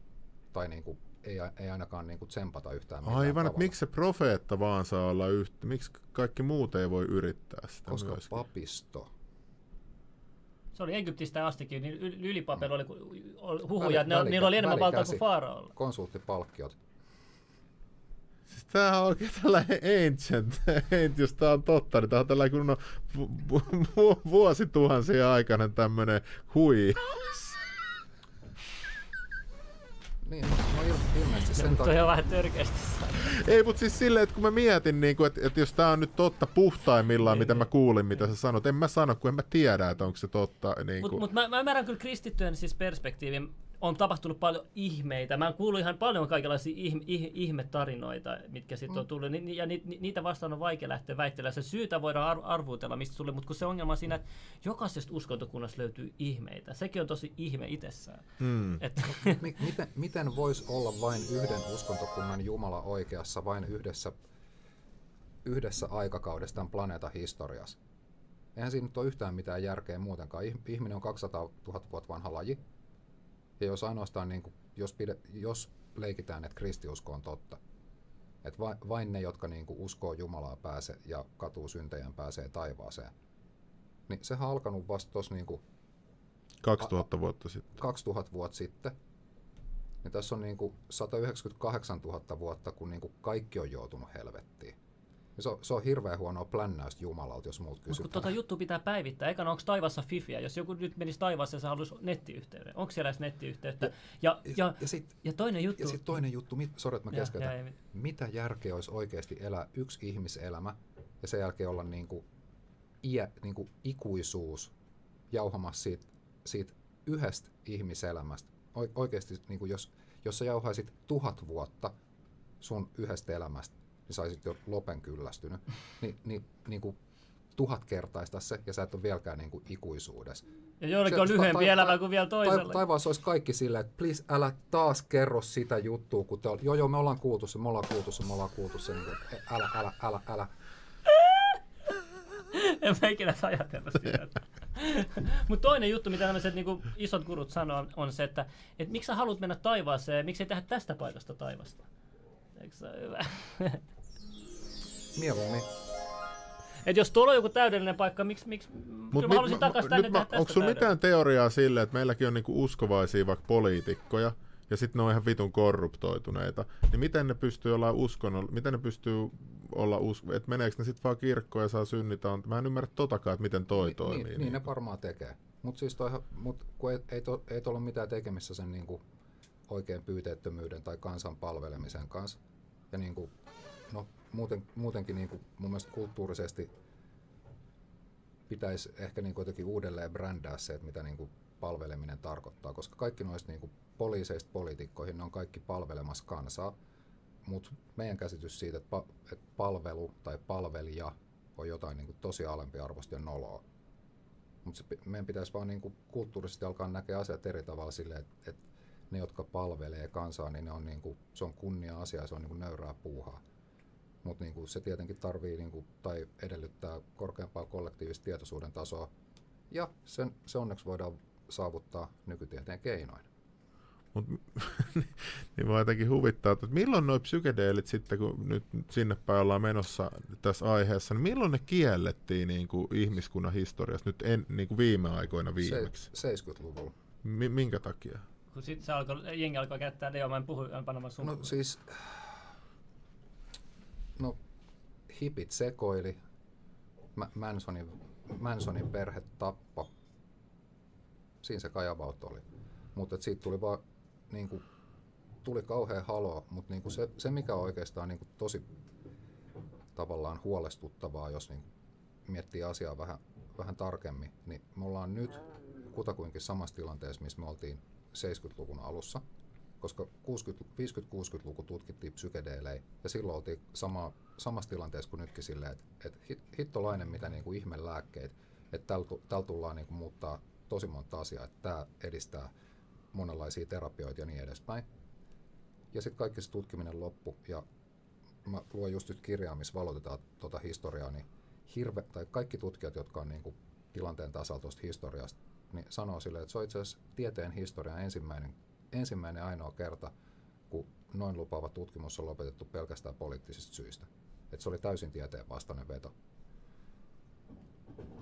Sitten ehkä kansi alkaa miettiä, että miksi näin tieteen vastainen veto, vaikka oli niin kuin jo just ne samat jutut, mitä nytkin on tapetille, että täysin niin kuin vaikea hoitoresistantti masennus lähtee, mikä ei lähde millään muulla, tai niin kuin posttraumaattinen stressioireilu ja niin kuin kaikki tällaista, mille ei niin kuin maha mitään. Niin, jos toi tilanne on ollut 70-luvulla ja silti homma on vaan kuopattu, koska syy X, niin sitten pitäisi alkaa miettiä, että mikä se syy X on. Ja siis mä oon lukenut, kenen etujen vastaista tollainen kehitys on. 70-luvulla ei ollut masennuslääkebisnes niin kuin nykyään. Nyt on ainakin niin kuin Big Pharma, joka on silleen, että olisi muuten tosi kiva, jos toi homma ei etenisi, koska meiltä lähtee niin kuin hirveä siivu myynnistä. Okei, eli se ei ollut syy 70-luvulla. Ja pidetään mielessä niin kuin tiedustelupalvelut, CIA sun muut, ne on tutkinut niin kuin 40-luvusta asti noita juttuja. Mun on pakko sanoa tähän väliin. Ne tietää tosi hyvin, ne tietää oikein, joo, ne on tiennyt ekana, mitä noilla aineilla voi tehdä. Mä luen just sitä kirjaa, Anni Jacobsonin kirjaa tuosta aiheesta, niin siinä oli, että ne käytti ihan saatanasti rahaa 50-luvulla ja 60-luvulla psykedeelien tutkimiseen. Niillä oli Faraday-häkit, missä niillä oli psyykikoita, ja nämä on kaikki deklassifioiduista dokumenteista. Joo, ja sitten sen jälkeen on vastoin alkanut MK Ultra, mikä niin. Joo, kyllä. Ja MK Ultra kesti siis virallisesti, tai siis... Onko se jo 20-30 vuotta kestävissä? 20 vuotta, mutta sen virallisen lakkauttamispäivän jälkeen on vielä niin kuin Suomesta lähtenyt Tampereelta lapsi johon 70-luvulla jonnekin norjalaiselle kesäleirille, missä mahdollisesti on käytetty vieraita tai niin kuin testattu vieraita aineita lapsilla. Ja se on ollut niin kuin sen päivämäärän jälkeen, mitä Wikipediassa lukee, koska MKUltra loppu. Mutta kuitenkin, oliko 800 miljoonaa budjetti? 20 vuotta tutkitaan ja lopputulos on silleen, että ei me nyt oikeastaan... Ja kelaa paljon se 800 miljoonaa ollut siihen aikaan. Niin, ja kelaa, että joku kehtaa sanoa 20 vuoden tutkimisen jälkeen, että ei me oikeastaan löydetty mitään. Siis tuossa on ihan hulluja juttuja tuossa kirjassa niin kuin, että mitä ne on pystynyt tekemään ne CIA, ne operaattorit. Se yksikin oli Faraday-häkis ja ne tutki sitä, että sieltä ei lähde mitään ulos, paitsi sellainen pieni signaali tulee siitä häkin läpi, mitä käytetään myös sukellusveneiden kommunikointiin tosi syvällä. Et okay. Se on niinku ainoa, mikä menee. Ja ne niinku spekuloi, että tämä on se taajuus, millä ne pääsee, ne valaistuneet, Siinä oli ihan älyttömiä tarinoita, kun ne on kaikki niinku virallisista papereista. Että jengi pystyi piirtämään niinku vihollisbeissejä niinku kokonaan paperille siellä häkissä. Joo. Joo, mutta siis ihan niinku noi tutkimukset ei liity mun käsittääkseni psykedeeleihin, vaan ne on osa noita. Niin siinä käytettiin myös sieniä niissä testeissä. Okay. Joo, mä oon kuullut tuosta remote viewingistä kanssa paljon väittämiä, hyvin vähän mitään niinku virallista silleen, että siitä osaisi sanoa juuta tai jaata, mut mä annan sulle sen linkin siihen kirjaan tämän jälkeen. Tässä vaiheessa mä sanon, että kysykää. Pidän mahdollisena, vaikka en itse osaakaan sitä. Joo, en mäkään niinku, mutta se oli niinku ne oli virallisia. Mä olin, että mitä hittoa, että ne on käyttänyt ihan hullua rahaa tähän ja täällä on tuloksia niinku. Joo, mutta siis tiedätkö sen kirjan ja leffan Men Who Stare at Goats? Mä oon kuullut ton nimen, mutta mä en ole nähnyt sitä. Se leffa on enemmän sellaista niinku huumoria, se kirja on enemmän sellainen niinku kriittinen, tai silleen, että siinä on niinku enemmän kriittistä paljastusangleja. Ja sitten siitä leffasta on tehty sellainen niinku hehe, että ei tässä mitään vakavaa. Joo.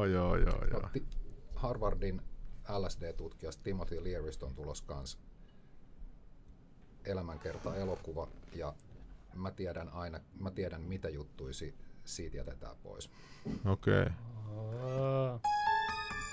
Okay. Siis Timothy Learyn yhdessä kirjassa, mikä löytyy YouTubesta, se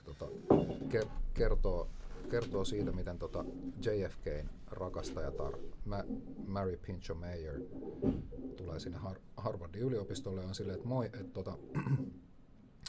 että mulla on yksi korkea-arvoinen kaveri ja mä haluaisin sen niin kuin noihin LSD-kokeisiin, mutta se ei voi tulla tänne, opettakaa mua niin kuin vetään näitä LSD-sessioita, niin olisi tosi kiva.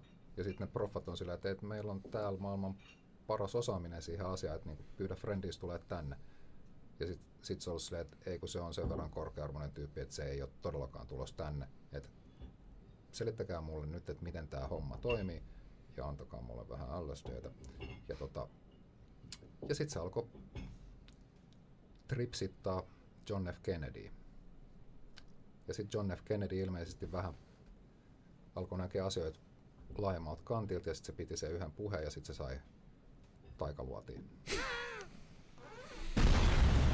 Niin mä oon käsittänyt, että noi on haluttu aina pois ihmiskunnalta noi psykedeelit just sitä varten, että se niinku mä puhuttiin tässä aikaisemmin just, että se luo, että normaalisti sulla on ne hiihtoladut päässä, mitä pitkin sun ajatukset aina menee, vaikka että joo, että homot on pahoja tai vaikka kristityt on pahoja tai tällaisia, niin ne niinku sataa lunta niitten sun urien päälle, niin sä pystytkin hiihtämään muualle silleen, että että miksi mä ajattelin noin, tai että no mitä tuolla on väliä, ja silleen, että sä pystyt uudelleen niin vapauttaa sun mieltä niistä sun vanhoista sellaisista kangistuneista ongelmallisista kaavoista ja niin kuin tämmöisistä asioista. Niin, sä pystyt ajattelemaan niin paljon laajemmin maailmaa. Siis se ihan faktisesti lisää aivojen plastisuutta, eli niin kuin joustavuutta, mutta sen lisäksi noissa tutkimuksissa on huomattu, että se, että kokeeko se henkilö niin sanotun mystisen kokemuksen vai ei sillä niin sen aineen vaikutuksen alasena, niin sillä on tosi iso merkitys. Ja sitten mitä se mystinen kokemus periaatteessa meinaa ihan niin kuin kiteytettynä, niin jonkunlaista yhteyttä tai ykseyttä niin kuin ympäristön tai kaikenkaan. Eli se on niin kuin aika buddha-kokemus, mutta se on tosi ymmärrettävää, että, niin kuin, että jos sä yhtenä iltapäivän koet olevasi yhtä kaiken kanssa, niin sen jälkeen joku erivärinen ihminen ei niinku, tiedätkö, kun sä oot ollut yhtä sen kanssa jo, tai ja tiedät olevasi tietyllä tasolla aina yhtä sen kanssa, niin se, että onko joku henkilö erivärinen tai eri sukupuolta tai äänestää eri. Niin, tai ihan mitä vaan, vaikka taisteluhelikopterin, niin ihan sama. Niin, tai tykkää erivärisestä limusta, niin sillä ei ole hirveästi väliä, kun sä tiedät, että sellainen niin kuin, että jollain selittämättömällä tasolla. Mä halusin vaan ottaa tuollaisen mahdollisimman absurdin niin kuin jutun, että kaikki ihmiset on niin kuin samaa sellaista. Miksi me puhutaan ihmisistä? Puhutaan myös, että ihan kaikilla on tietoisuus. Täällä Vasarallakin on tietoisuus. Ja siis ihan kuulostaa naurettavalta. Voi olla. Mut, mitä sä se Vasaralla tietoisuus? No siis mä oon animisti, niin mun mielestä kaikelle elollisella on tietoisuus ja sielu. Mut ei mulla ole mitään sitä ajatus vastaa, että tuolla Vasaralla tai tällä mikrofonillakin on, mut niinku se ei vaan kuulu niinku tällä hetkellä mun uskomusjärjestelmään. Mieti nyt tää vesi. On nyt vesi. No mut siellä elää kaikkea siellä vedessä. Nyt se on minä. Mm-hmm. Jos vesi muuttuu mun sisällä muks. Niin, ja kaikki on tehty niin kuin on samat maan elementit, kaikki nämä asiat on tehty, kaikki mitä maan elementeistä löytyy. Joo, no siis vesi, vaikka se onkin yksinkertainen molekyyli, niin mä yllättyis, vaikka niin kuin siitäkin keksittäisiin vielä jotain, mitä tiede ei ole selvittänyt. Siitähän on ollut puhetta, että vedellä olisi muisti, ja sitä on jotkut erittäin epätieteellisesti yrittänyt dokumentoida, mutta niin kuin toistaiseksi tiedeyhteisö on vaan nauranut asialle. Mitä se tarkoittaa, että verellä on muisti? Et sinne tallettuu asioita jotenkin. Vähän niin kuin ihmisen sisäelimiä ja tällaista, mitä on tapahtunut, kun siirretään vaikka sydän, niin on oppinut yhtäkkiä niin kuin neuloa tai jotain tällaisia kummallisia. Jotain alkaa yhtäkkiä tykkää sinapista tai niin kuin jotain. No kyllä mystisiä. Tämä on niin kuin huvittavaa, miten vähän me oikeasti helvetti tiedetään, ja sitten me esitetään tuolla, että joo, kyllä asiat on näin, sä oot ihan hullu kuule, ei se ole nyt näin. Niin, no siis sellainen... Tää taas menee, mä alkaa ärsyttää. Sellainen chill homie, sellainen ranskalaiskemian nobelisti kuin Luc Montagnier. Mä en muista nyt sen CV:t, mutta niinku se on kuitenkin ihan pätevä ukko, koska niinku se on niinku Nobelinsakin käynyt pokkaa. Niin se sanoi jossain tuossa vajaa 10 vuotta sitten, että hän alkaa olla vähän sillä kannalla, että vedellä saattaisi olla muisti, tai että jotkut asiat niin kuin viittaisi siihen suuntaan, mutta että siihen tarvittaisi tosi paljon herkempiä instrumentteja, mitä tällä hetkellä ei ole, että sen saisi kunnolla todistettua. Ja mä uskon, että aika monessa muussakin jutussa niin kuin tarvitaan herkempiä instrumentteja, koska niin kuin heitetään nyt vaikka yksinkertainen esimerkki, niin kuin rakkaus on värähtelyä, ja sitä ei vieläkään osata mittaa. Niin se ei johdu siitä, etteikö rakkaus olisi värähtelyä tai todellista, vaan siitä, että meillä ei ole vielä sitä mittaria. Ja mä en tiennyt mistä se on huomattu, että se on värähtelyä. No jos hihuleilta kysytään, mutta niinku totta kai kaikki emotiot on jonkunlaista värähtelyä. Niin, no, mutta meidän pitää kyllä muistaa se, että aina luullaan, että nyt me ollaan oikeassa, nyt me tiedetään kaikki. Keskiajalla poltettiin, yksi äijä tuli sanoa, että tää on nyt vähän huono esimerkki sulle, mutta yksi äijä tuli sanoa, että maapallo on pyöreä, ei muuta kuin johonkin vankilaan vai roviolle vai mihin se joutuu. Niin, ennen mikroskoopin keksimistä ajatus, että olisi olemassa jotain, mitä silmälle ei näe, oli vaan niin kuin epätieteellistä. Mun mielestä se on egoistista, että ihmiset luulevat, että me tiedetään. Niin, mun mielestä on ihan törkeetä. Niin kuin, että ei me oikeasti, sen mä oon tässä ohjelmassa tajunnut, että mä en oikeasti tiedä mitään, mä enää halua sanoa täällä, että kyllä asia on näin. Ainoa, mistä mä voin sanoa varmaksi, että jos mä näen, että joku poliitikko tekee jotain shadyä, niin mä voin sanoa, että ehkä se on korruptoitunut. Mutta siis en mä niinku voi enää sanoa, että joo, että nyt Jumala ei ole olemassa, tai vaikka, että mitä on ne muslimien ne demonit? Niilläkin oli djinni ei ole vaikka olemassa tai muuta. Mä en tiedä niitä. Mä oon kuullut nyt huhuja, varallisia huhuja Arabiasta. Ai jaa, mitä? Onko djinnit päässyt valloille? No siellä, kun tiedätkö, nyt on noussut vähän kuuluisuutena kaikki tämmöiset okkultismit ja muut jutut, niin siellä Arabiassa kanssa ollaan kutsuttu jonkinlaisia henkiolentoja aika paljon, näitä djinnejä. Ja sitten kun ne ei osaa oikein tehdä sitä, täytyy ne kutsuu ne, mutta ne ei niinku pyydä mitään muuta, että ne on alkanut suuttumaan siellä. Siis tämä kuulostaa nyt tosi hullulta joku tämmöisen tavallisen ihmisen silmät. Mutta miten muslimit antaa tollasen niinku levitä tollasen, eikö niilläkin aika paljon se, että pitää olla? No mä en tiedä, Arabiat, että miten niitä onko siellä eri heimoja vaan? Onhan siellä eri heimoja, on siis Arabiassa on tosi... Mä en tajua mitään. Joo, ei se haittaa, mutta siis jos sä kutsut jonkun henkiolentoon, niin siinä pitää olla valmistautunut kunnolla, pitäisi olla niinku suolarinki, sulla pitäisi olla kaikki suojat niinku tarkasti. Mutta siis eikö islam ole kaikkea tollaista niinku magiaa vastaan? Niin sitä mä just tarkoitin äsken, kun mä kysyin, mutta se sanoi, että on eri heimoja, että sitten eri juttuja. Eli nämä on jotain UG. Joo, nämä ei ole semmoisia, siis kato, kun onhan muslimessakin paljon eri... Joo, sufit on niitä enemmän mystiikkaa päin kallellaan.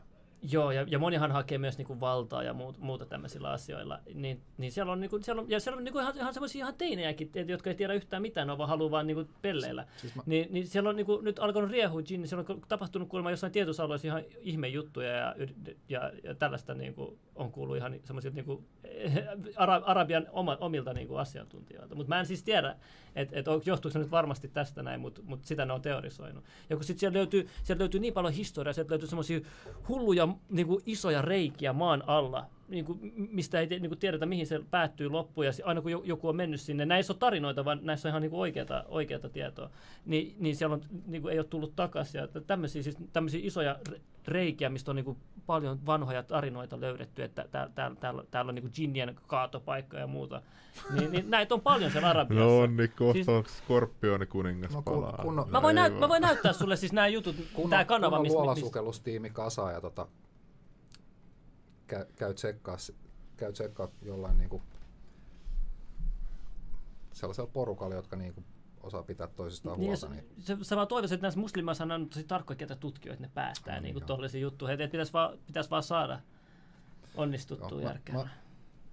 Mä tosi mielellään rajaisin mun niinku uskomusjärjestelmän ulkopuolelle kaikki tollaset niinku demonit tai pahat henget tai niin edespäin. Se olisi niin kuin paljon kivempi olla silleen, että niitä ei takuu varmasti ole.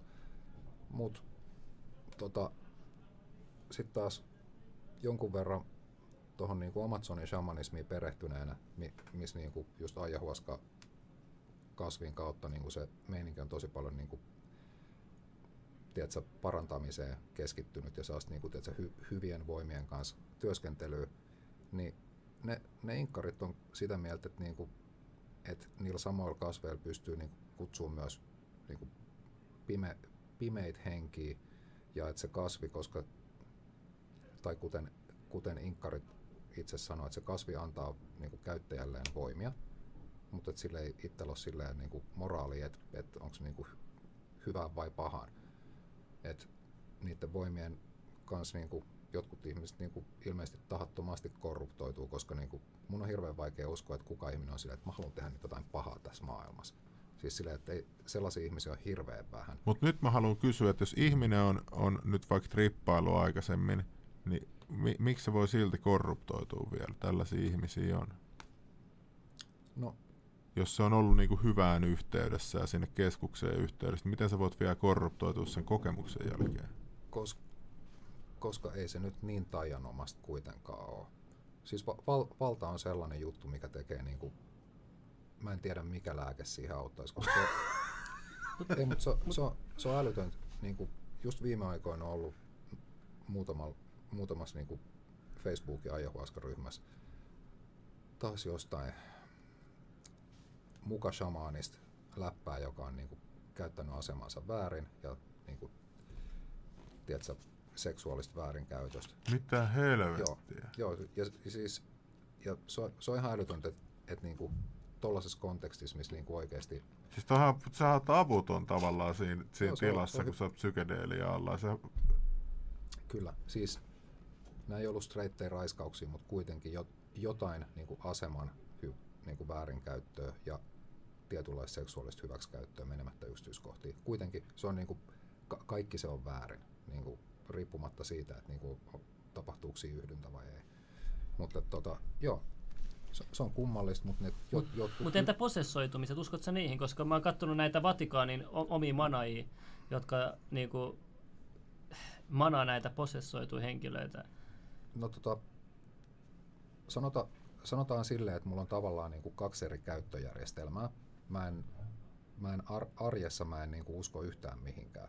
Mulle riittää, että on niinku mahdollisia asioita, todennäköisiä asioita ja epätodennäköisiä asioita, ja se ei ole, mä en niinku kaipaa sitä niinku vakuutta. Tai niinku oletko sä nähnyt aitoja possessointivideoita, niinku manausvideoita ikinä? Mä oon ollut paikalla, kun manataan, niinku ihan oikeasti, ja sen jälkeen mun on ollut pakko alkaa pitää sitä mahdollisena.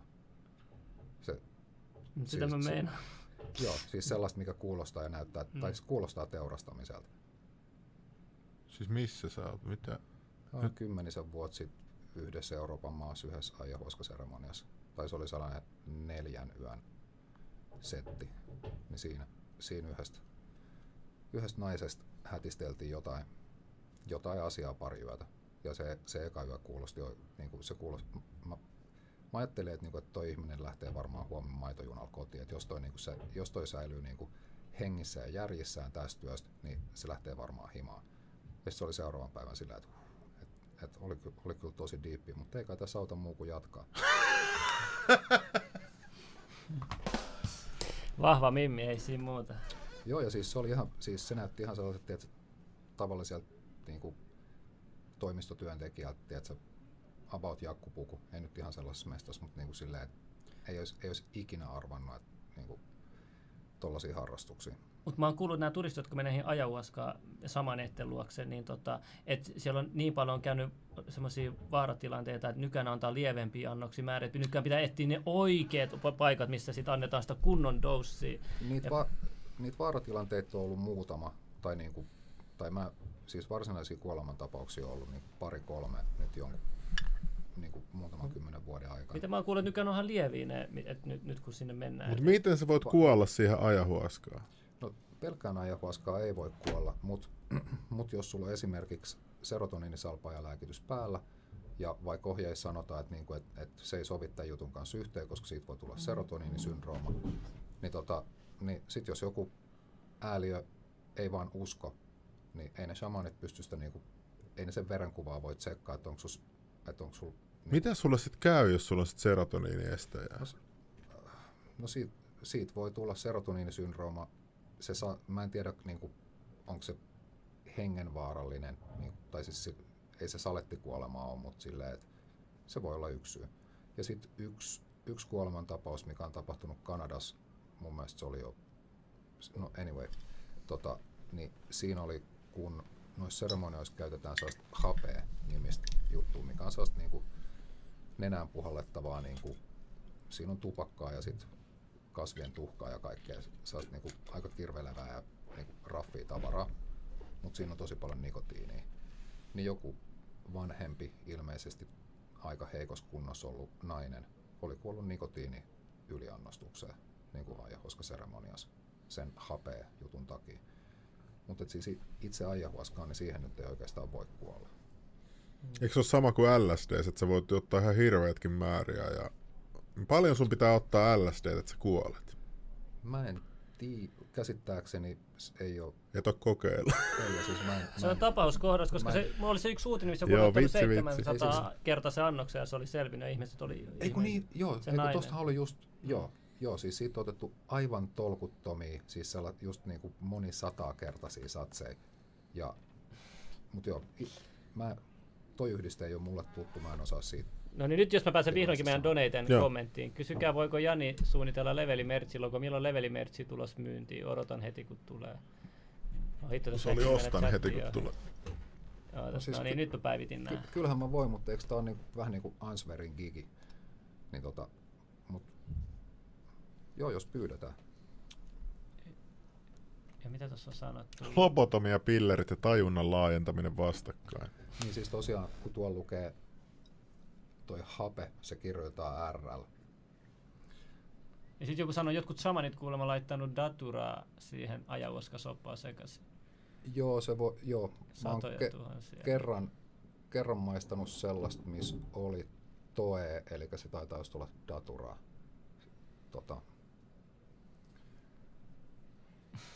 Mut joo.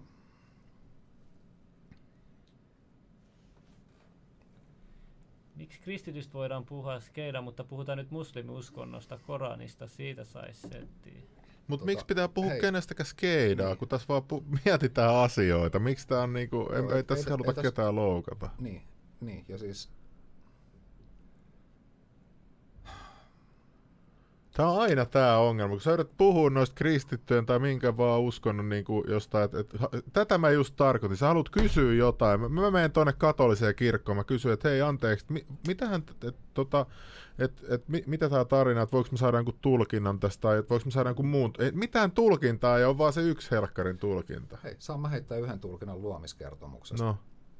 Kato, tää nyt on kuitenkin, niinku se luomiskertomus on kuitenkin yksi niinku kristiuskon niistä niinku perus PR-kitin niistä jutuista. Sä oot siis muistaa, että sä oot lanseeraamassa uutta uskontoa. Me tehdään nyt niinku markkinointisuunnitelmaa. Ja sä tiedät, että naapuripitäjäs on olemassa niinku vanhempia filosofioita ja uskontoja, plus että niillä on se sun konsepti tulee olemaan sellainen, että se suora yhteys pyhään katkaistaan ja korvataan papistolla, joten sun täytyy niinku, tai se ymmärrät varmaan nopeasti, että niin, mutta tuossa naapuripitäjässä on hindut ja kaikki muut, ja niillä on kaikenlaisia harjoituksia, millä voi kokea sitä pyhää ihan itse.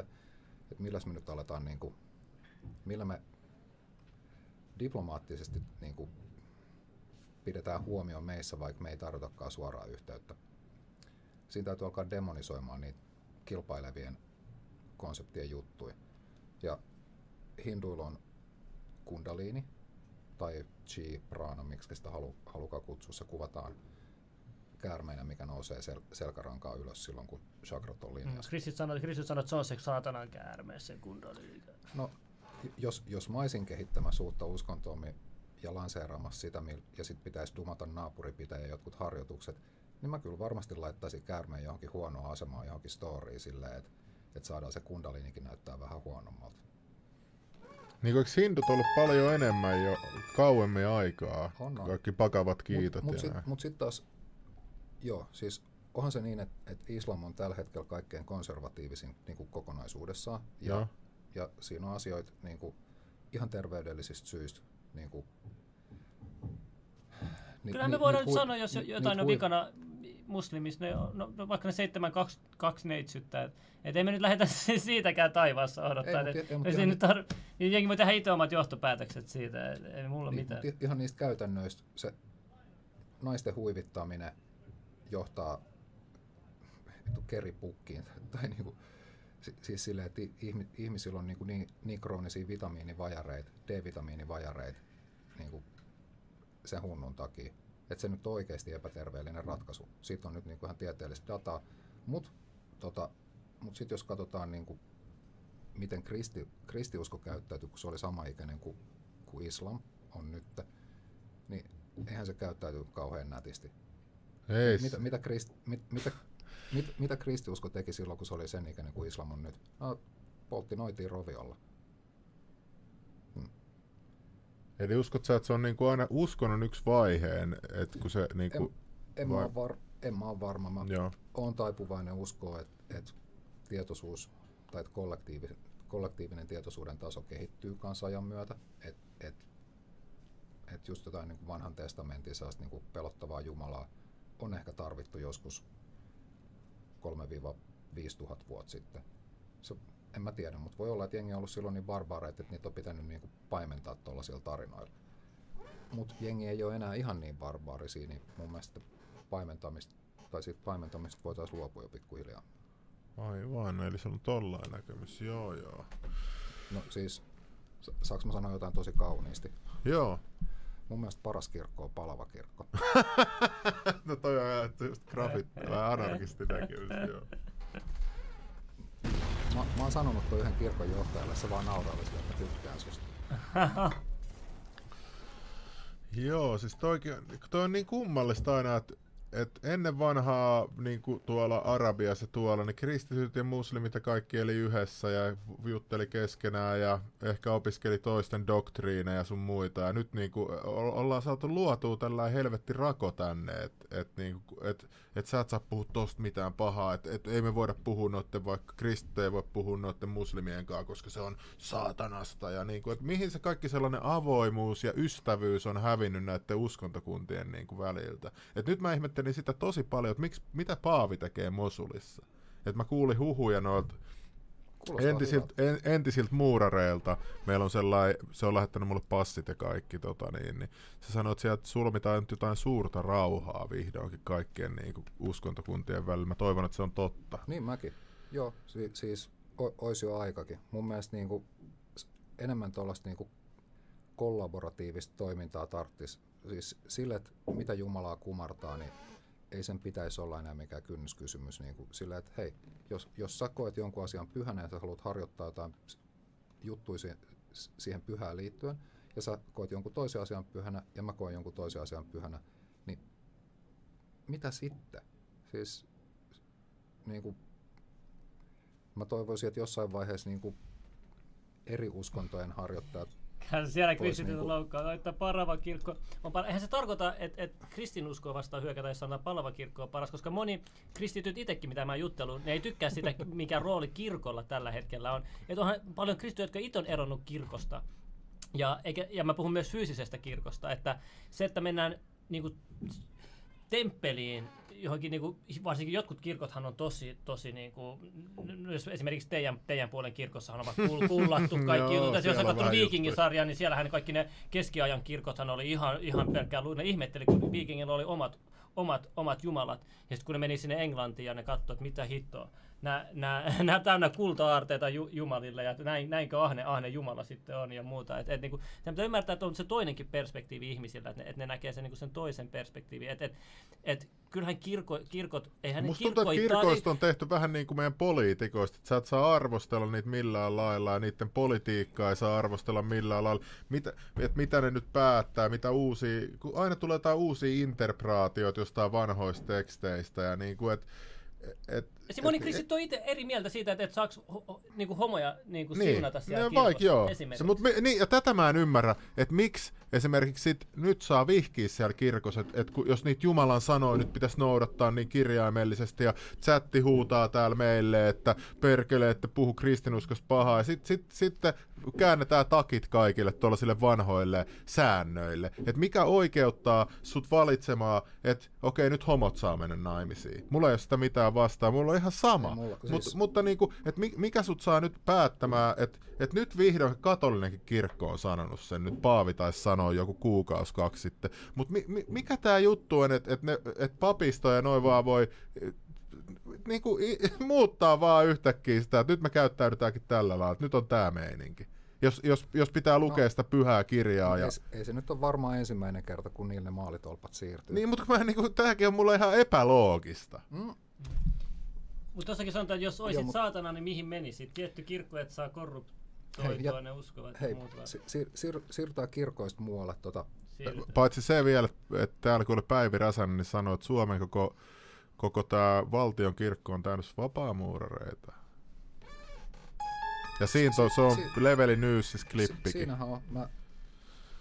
Mä pidän naivina ajatuksen, että ne jotenkin johtaisi tätä maailmaa. Niin mä pidän niitä enemmän vaan yhtenä sellaisena niin kuin uskontokuntana. Tai, niin kuin, että nehän tutkii tosi paljon, mä oon ollut tuossa Ruusuristissä esimerkiksi luennoilla, niin tutkii vaan vanhoja tekstejä eri uskonnoista ja yrittää saada järkeä niihin. Se on niin kuin, mitä mä oon käsittänyt sen niiden toiminnan. Vanhoista teksteistä vanhoihin näkemyksiin. Mun mielestä niin kuin, tai siis se, miten alkuperäiskansat, mitä meillä on valitettavan vähän jäljellä, se, millainen luontoyhteys niillä on ja minkälainen käsitys niillä on pyhästä, niin se on niin kuin kansasta toiseen niin kuin enemmän tai vähemmän niin kuin samoin linjoilla. Kaikki elollinen on pyhää ja niin kuin perusmoraalit ja niin kuin, tiedätkö, kunnioitetaan luontoa niin kuin, ja niin edespäin. Ja mun mielestä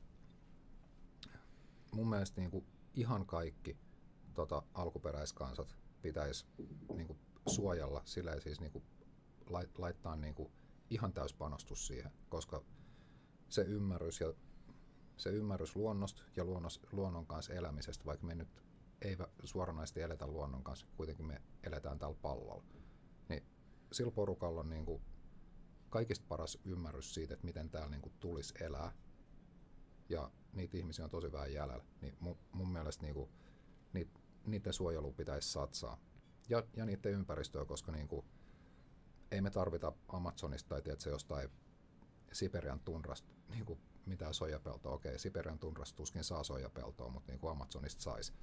Ja niinku, ne paikat, mitkä on vielä koskemattomia, missä on ihmisiä, jotka elää jonkunlaisten perinteiden mukaan yhteydessä luontoon, pitäisi antaa olla tosi rauhassa ja tukea sitä jollain niinku, en osaa sanoa, mikä olisi se järkevin järjestelmä, koska niin kuin kehitysapu ei nähtävästi toimi ihan niin kuin sen pitäisi. Joku toinen järjestelmä, ja siis sille, ettei kuitenkaan niin kuin rajoiteta ihmisten vapaata valintaa, koska niin kuin... Mutta mulla olisi yksi kysymys. Ei, mutta anna mä sanoa, koska niin kuin nois heimois... Mietin, tai siis silleen, että sä oot inkkari, joka asuu jossain heimos. Yksi sukupolvi sitten jesuitat tuli käymään ja rakensi jonkun pienen aggregaatin tai jotain silleen, että sinne saatiin sähköä ja niin kuin jotain vuosia sitten niin kuin kylään tuli yksi telkkari, mutta silleen, että sä oot muuten niin kuin sä elät siellä viidakossa niin kuin aina ennenkin, mutta nyt siellä on telkkari. Sitten sä alat näkee, mitä sieltä telkkarista tulee. Niin mitä luulet, haluuks jossain vaiheessa nuoriso lähtee niin kuin hampurilaista ja kokiksen perään helvettiin sieltä viidakosta? No joo. No tietenkin haluaa. Ja koska noita houkuttimia on aika paljon siinä niin kuin niiden näkökulmasta, ne niiden olosuhteet, ei ne sitä mitenkään romantisoi se, mutta meillä on täällä luonto ja meillä on parempi luontoyhteys ja me tehdään jotain niin kuin, tiedätkö, OG-stylella. Ei, ne on kaikki siellä silleen, että kumpa täältä pääsisi veke, koska toi mitä telkkarista näkee, niin se näyttää tosi paljon viehättävämmältä. Niin siitä näkökulmasta se, että, niin kuin, että niitä ihmisiä saisi ylipäätänsä niin kuin vaalimaan niiden perinteitä, niin on jo haasteet, koska niitä ei välttämättä edes kiinnosta vaalia niitä perinteitä, koska Coca-Cola ja hampurilainen. Niin tuossa on silleen haasteita. No niin, jesuittojen vika. Toi jesuittopatsis. Ei siis, ei mulla mitään jesuittoja vastaan. Paitsi, mikä se jesuitta-armeijan johtaja Hans Kolvenbach? Se on erikoisukko, mutta mut joo, mä en tiedä jesuitoista tarpeeksi, niin mä en sano midistä. Mites mitä eroa nyt sitten, osaatko kertoa, niin kuin mitä psykedeelejä on ja mitä niillä on eroa ja tällä lailla, niin kuin eri aineita? No siis niitähän on kaikenlaisia, mutta ne mitä nyt on tutkittu eniten viime aikoina on psilosybiini, eli taikasienien se aktiivinen ainesosa. Eikö sitä löydy ihan Suomen metsistäkin? Löytyy. Se kasvaa niin kuin melkein joka mantereella ja psilosybiini kuuluu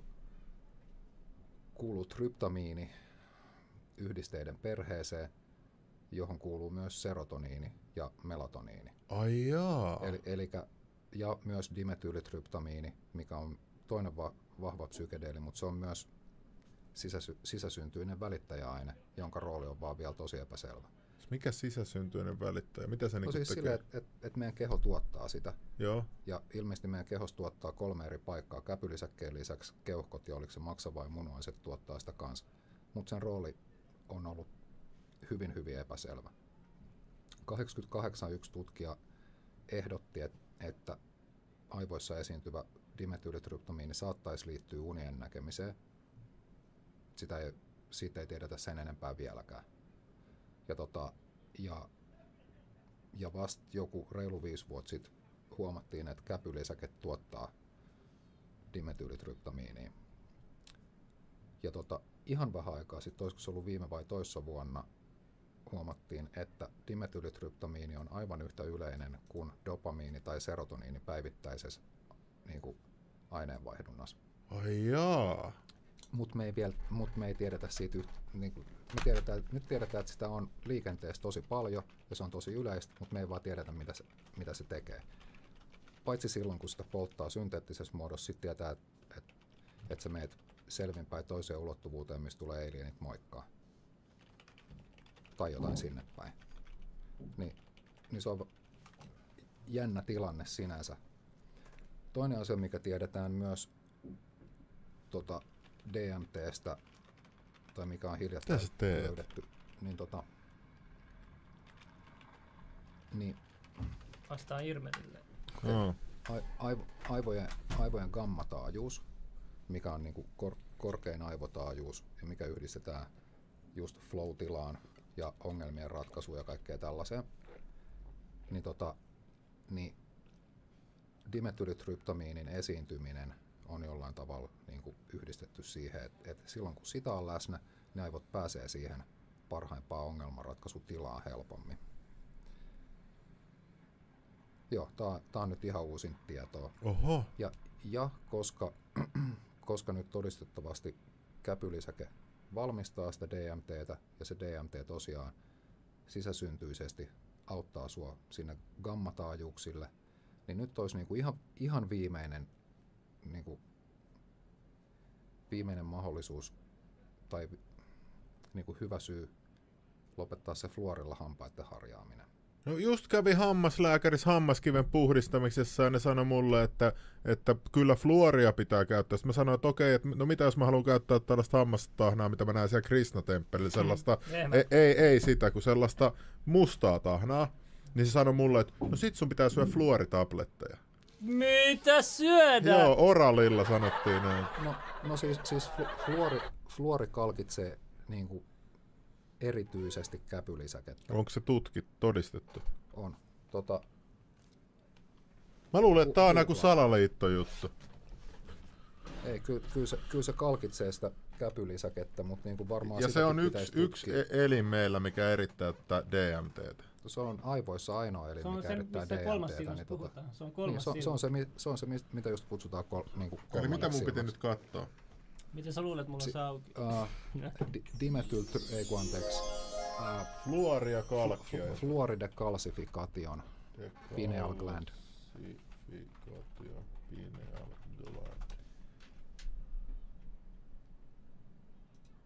Ja mikähän näistä on? Onko täällä jotain? Joo, hei. Älkää sotiko siellä chatissa toisten ekaan. Hei, kunnioitetaan oikeasti kaikki. Ei, kunnioittakaa nyt toisiaan. Ei. Tää on ihan vitun egoistista tapella siellä keskenään. Minun uskonto on parempi kuin sinun uskonto. Mitä jos puhuisitte keskenään ja testaisitte, että mitä mieltä toinen on ja olisitte sivistyneitä. Mua vituttaa Suomessa tää egoismi. Minä on oikees, minun juttu on paras, minun juttu. Mä oon nyt viime päivät taas kuullut sitä, että minä. Se on niinku ohjelmoitu tänne ihmisten sisimpää täällä Suomessa, että kattokaa mua autoa, kattokaa mun kämppää, kattokaa mun rahaa, kattokaa kun mä oon aina oikeessa. Se on kuin uskonto, että sä luulet, että sä oot joku, että sinä oot oikees, vaan sun maailman näkemys on oikees. Mä en enää jaksa sitä, perkeleen. Siinä. Tää on joku ihan tutkimus, joo. Oho. 2020. Okei, tosta mä en ollut kuullut, mut joo. Tässä sanotaan, että se reguloi melatoniinia ja unirytmiä, heräys- ja nukkumissykliä ja... Joku vastaisi just niin. Ja sen lisäksi tuottaa maailman voimakkain psykedeeliä. Silloin, kun se ei ole kalkkeutunut.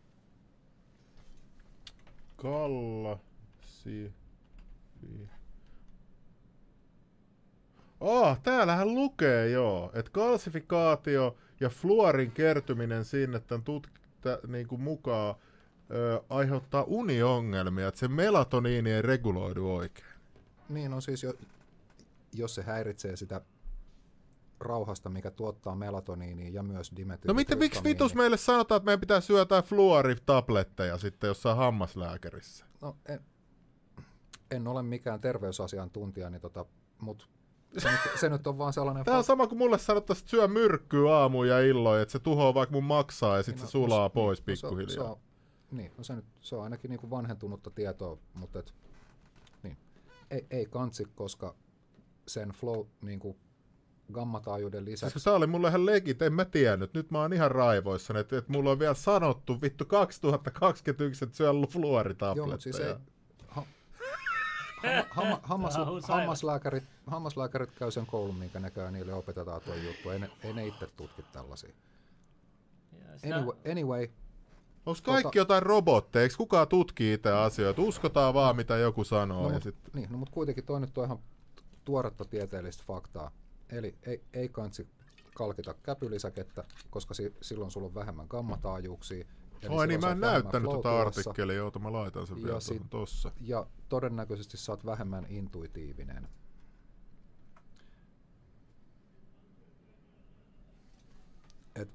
Et niinku hippitermeillä sanottuna, jos haluaa sen niinku higher selfinsä hiljaiseksi, niin fluoria kitusiin vaan.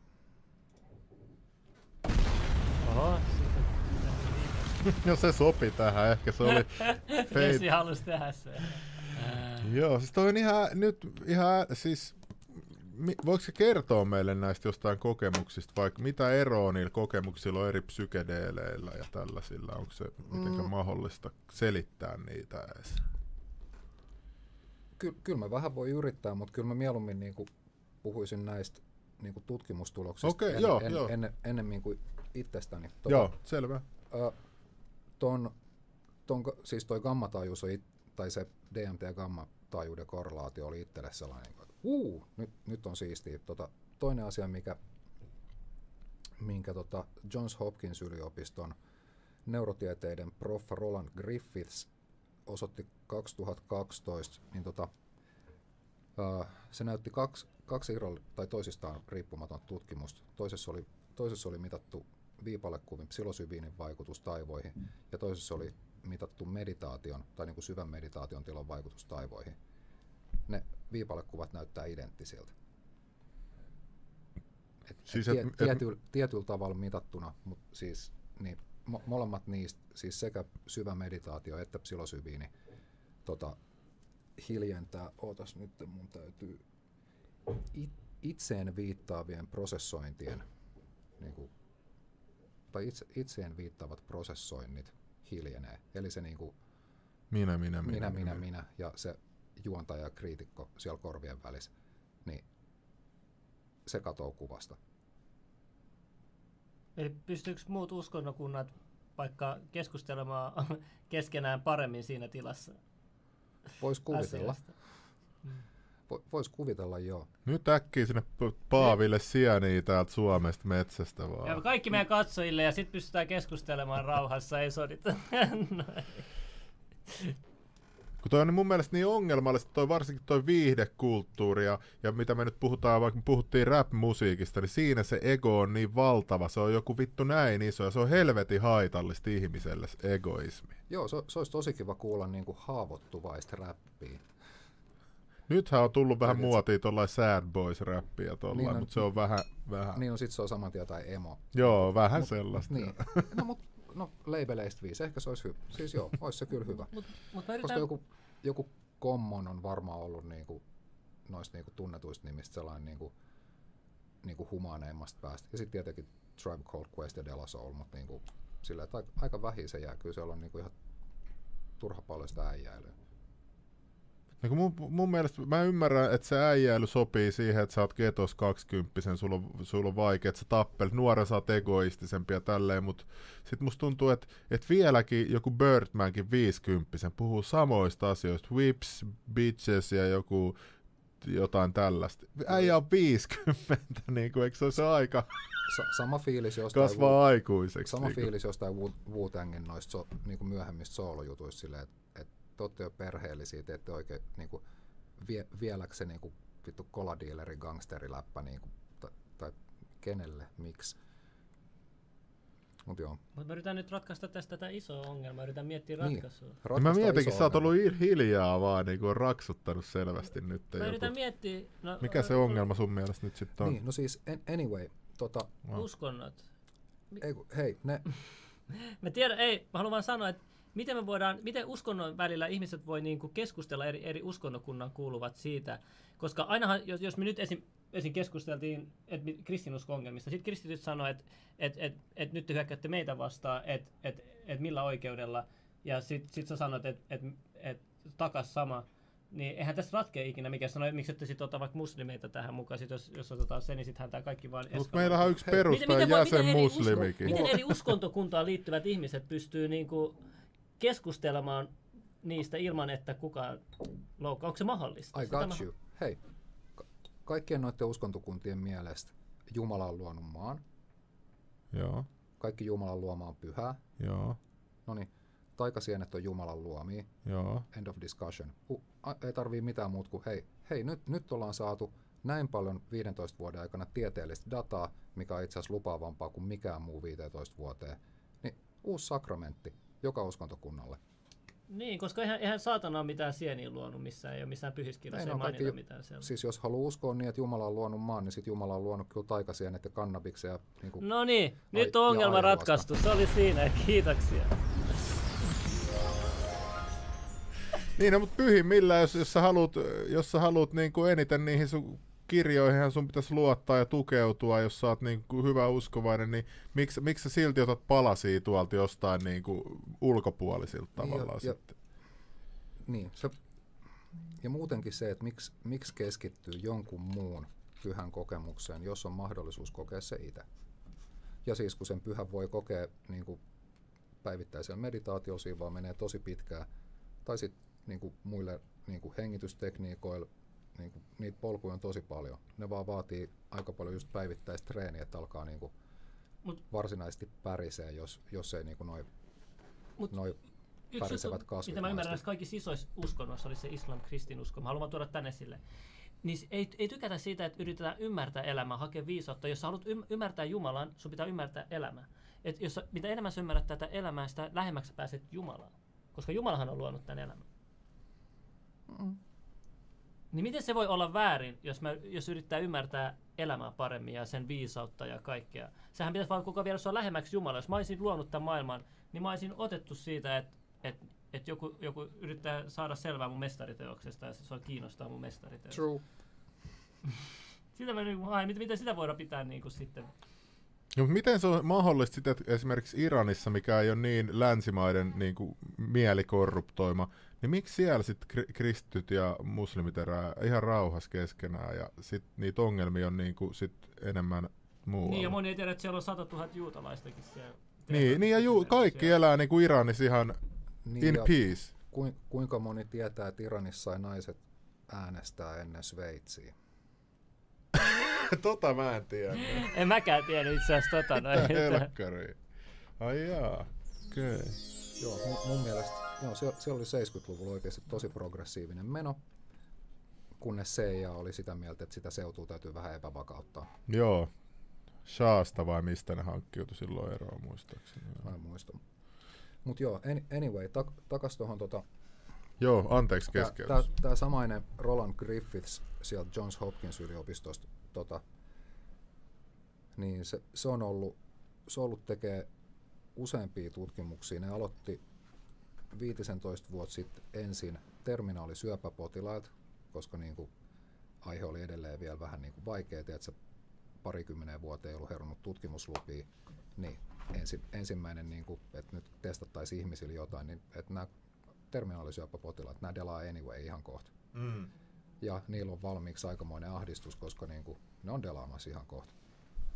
Sitten niille annettiin sieniä, tai siis psilosybiiniä, ja tulokset oli ihan mielettömän hyvät. Siis sekä koehenkilöt että niiden omaiset oli kaikki silleen, että wow, että suhtautuminen niin kuin kohta saapuvaan kuolema on muuttunut ja niin kuin nyt on paljon levollisempi olo, että näistä vikoista hetkistä oikeasti saa irti ja niin kuin mä kykenen ilmaisen itteeni paremmin mun niin kuin omaisille ja teet sä puhuu asioista, mitkä on oikeasti tärkeitä. Ihan vaan siksi, että ne oli kokenut sen niin kuin mystisen kokemuksen, mikä tulee sitten, kun tarpeeksi annostaa. Ja se mystinen kokemus on just jonkunlainen yhteys tai ykseys. Niin kuin se voi olla abstrakti tai sitten hyvin konkreettinen sillä, että sä niin kuin koet olevas yhtä sun nojatuolin kanssa ja sit sä oot yhtä tämän huoneen kanssa ja sit sä oot koko kortteli.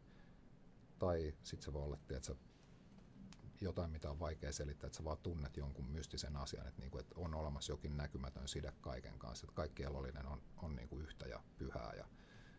Niin ei sen jälkeen niinku hirveästi tee mieli, tiedätkö, tuhota vaikka viidakkoa soijapelloksi.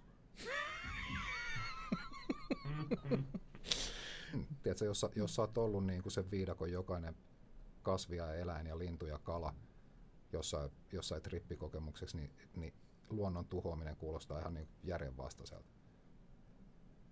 Hmm. Miksi sä uskot, että ne on vielä, vaikka jos noista on nyt niin hyvät näytöt, että ne on niin hyödyllisiä, niin miksi niitä vielä tuhotaan ja ei haluta, että ihmiset niin kuin... No, palataan siihen, että mikä oli 70-luvulla silloin, kun nämä viimeksi meni pannaan. Niin mikä on voinut olla se syy? Vietnamin sota. Ei vaan siis silleen, että koska kun silloin ei ollut vielä masennuslääkemyyntejä, eli Big Pharma ei ole voinut olla silleen, että me kärsitään tästä. Niin mikä on se teollisuuden ala, mikä on ollut silleen, että jos tämä homma jatkuu pidemmälle, niin meidän myynnit alkaa kärsiä. Sotateollisuus. Niin, eli Vietnamin sota. Ja koko sotateollisuus laajemminkin. Niillähän on hirveät rahat, sehän olisi ihan täydellisesti lopata. Kaikki, joilla on hirveästi rahaa, niin ne tekee markkinointitutkimuksia, kartoittaa kenttää ja haluaa niin kuin vähän tietää forecasteja. Siis silleenhän se menee. Tässä on kommenteissa, mä laitan tuossa, Alex Jones kertoo, että muinaisissa uskonnoissa syötiin psykedeellä ennen uhriseremonia, että saa yhteyden saatanaan ja sitä kautta ideat uusiin keksintöihin. Vai niin? Sitten että Jumala loi maailman kuvaamaan täydellistä todellisuutta, joka sisälsi myös pahan kysymysmerkkiä, esimerkiksi käärmeitä ja skorpioneita, hämähäkki. Nämä kuvaa tietenkin pimeyden voimia. No, ei todella kuvaa. Käärmehän on kaikissa näissä lääkärilogoissa ja niin, näissä on se tuplakäärme. Ihan niin kuin, niin. Se, sekin on muinainen logo. Käärme kuvaa kundaliinia Intias päin. Siis käärme kuvaa nousevaa energiaa. Amazonille käärme taas kuvaa ajahuaskaköynnöksen henkeä. Mulla on... Oho, kato. Tuossa mä huomasin, se pisti mulle heti ekana silmään toi sun tatuointi. Siellä on tähtimato. Mut joo, ja muutenkin tollaset, että joku hämähäkki tai joku kuvaa jotain pahaa, niin... No toi on ihan lapsellista, sä oot pikkulapsen niin, tollanen, niin, apua, että tuolla niin, on hämähäkki tuolla kulmassa, niin, se varmaan... Tai pääkallo. Muinaisuskonnoille, tai siis kaikille luonnonuskonnoille pääkallo meinaa jatkumoa tai elämän kiertokulkua, ja se on ihan niinku ok juttu. Se on ainoastaan niinku, tiedätkö, kristityt, jotka on sitä mieltä, että niinku kuolema on paha ja tämä on saatana ja niinku tadadaa. Mut mitä siis... kuoleman jälkeen se tapahtuu sun mielestä? Mun mielestä se jatkuu jotenkin. Mä pidän jälleen syntymistä todennäköisimpänä vaihtoehtona. Eihän mulla ole tietenkään siitä mitään varmuutta, mutta niinku ihan logiikankin kannalta ajateltuna, että jos elämän tarkoitus about on, tiedätkö, oppia ja kokea asioita, niin kyllä sä opit paljon ja koet paljon enemmän, jos sulla on enemmän kuin yksi mahis siihen. Koska kuitenkin niinku, tiedätkö, yksi ihmiselinikä, se on niinku loppujen lopuksi hirveän lyhyt aika. Niin jos vain yhden sellaisen slotin jälkeen pitäisi olla ikuisuus jossain pilveä laidalla, niin kuin mä sanoin aikaisemmin, on niinku jauhaa sitä samaa 60 vuoden kokemusta, niin näh. Mut siis, tässä on niinku tämä perspektiivi, kun tämä keskustelu on vieläkin niinku näihin käärmejuttuihin, niin mulla on yksi, mikä mulle linkattiin, kun mulla oli semmoinen Qigong-harjoitus YouTubessa. Niin tässä laitettu, että Raamattu sanoo käärmeen voima ja energia olevan perkele ja saatana, joka langetti ihmisen syntiin paratiisissa. Ensimmäinen käärmevoiman vaikutus ihmiseen tapahtui paratiisissa, jossa saatana valehteli ja vääristeli Jumalan sanaa. Kun ihminen joutui tekemisiin käärmevoiman kanssa, niin syntiin lankemuksen jälkeen ihminen on syntiin langeneessa tilassa etsinyt ymmärrystä, suluissa viisautta ilman Jumalaa. Pahuuden lähettiläs saatana tarjoaa käärmevoiman kautta ihmisille viisautta ja sanoo, että sinusta tulee niin kuin Jumala. Hei, tämähän kuulostaa ihan siltä sun teorialta, että siellä on ollut viereisessä heimossa nämä kundaliinit ja pahoja, että eipäs mennä ton käärmeukkelinkaan ton heilumaan. Että. Niin, että sinusta tulee Jumala, kun tulet tietämään hyvän ja pahan, jos uskot minua. Tämän syyn takia saatana on opettanut kautta historian valhetta käärmen voimasta, jonka kautta ihminen saa viisautta ja pääsee osalliseksi alkuperäiseen jumalalliseen olotilansa. Tämän valheen uskomisen seurauksena saatana johdattaa ihmisen iänkaikkiseen kadotukseen. Ja tämän syyn takia... Nyt mulla on looginen kysymys. Okei, no niin. Nyt mä koin suuren valaistumisen hetken. No niin. Okei. Et eks pappi voi antaa sun kaikki synnit anteeksi? Käsittääkseni. Noniin, miksi sä et kokeile saatanan juttuja ja sit sä saat kuitenkin sun synnit anteeksi? Sä voit kokeilla sitä ja sit sä tiedät, että et onko se saatanasta ja joudut sä paha ja sä voit sopia sun papinkaan, että hei, tänä viikonloppu mä koitan sieniä, että voit sä tulla manaa sit mua, että jos mä joudun paholaisen kouriin. Niin. Tolleen toi olisi heti todistettavissa, mutta kun mä tiedän, että tähänkin on taas joku selitys. Mä voin, hei, Suomen katolinen kirkko, mä voin olla vapaaehtoinen, syödään sieniä ja tehdään uskonnollinen tutkimus. Kiitos. Toi on hyvä idea. Mä haluan nähdä, mitä tohon tulee vastauksia. Koska tää on mun sielu, mä oon niin kuin jos mä oon kristitty, mä oon vastuus mun sielusta. Joten jos mä joudun korruption ja saatanan tielle, niin sit se on vaan mun sielu ja kaikki muut kristityt tietää, että et mä oon korruptoitunut. Ja... Ei, mutta sittenhän se pappi voi pelastaa sut. Niin, sitä mä just tarkoitan. Se korruptio loppuu siihen saman tien, kun pappi vaan... Niin, ja sit mä tiedän sen jälkeen ja sanon muille kristityille, että ei kannata syödä sieniä, että joutuu paholaisen tielle. Okei. Mitä tohon voi sanoa? Niin. Mutta joo, Anyway. Mua alkaa ärsyttää tää niinku, että pelotellaan ihmisiä vaan niinku asioista, mutta tähänkin mäkin löysin nyt tähänkin jo kiertotien. No mut hei, siis mutta no, pitäisi vielä ihan kaksi virkettä, mä olin ihan hiljaa tähän sen jälkeen. Ei, mun on vielä pakko sanoa yksi tarina. Sitten mun frendi, yksi kaveri, se oli esimerkiksi näissä raamattukouluissa Australiassa.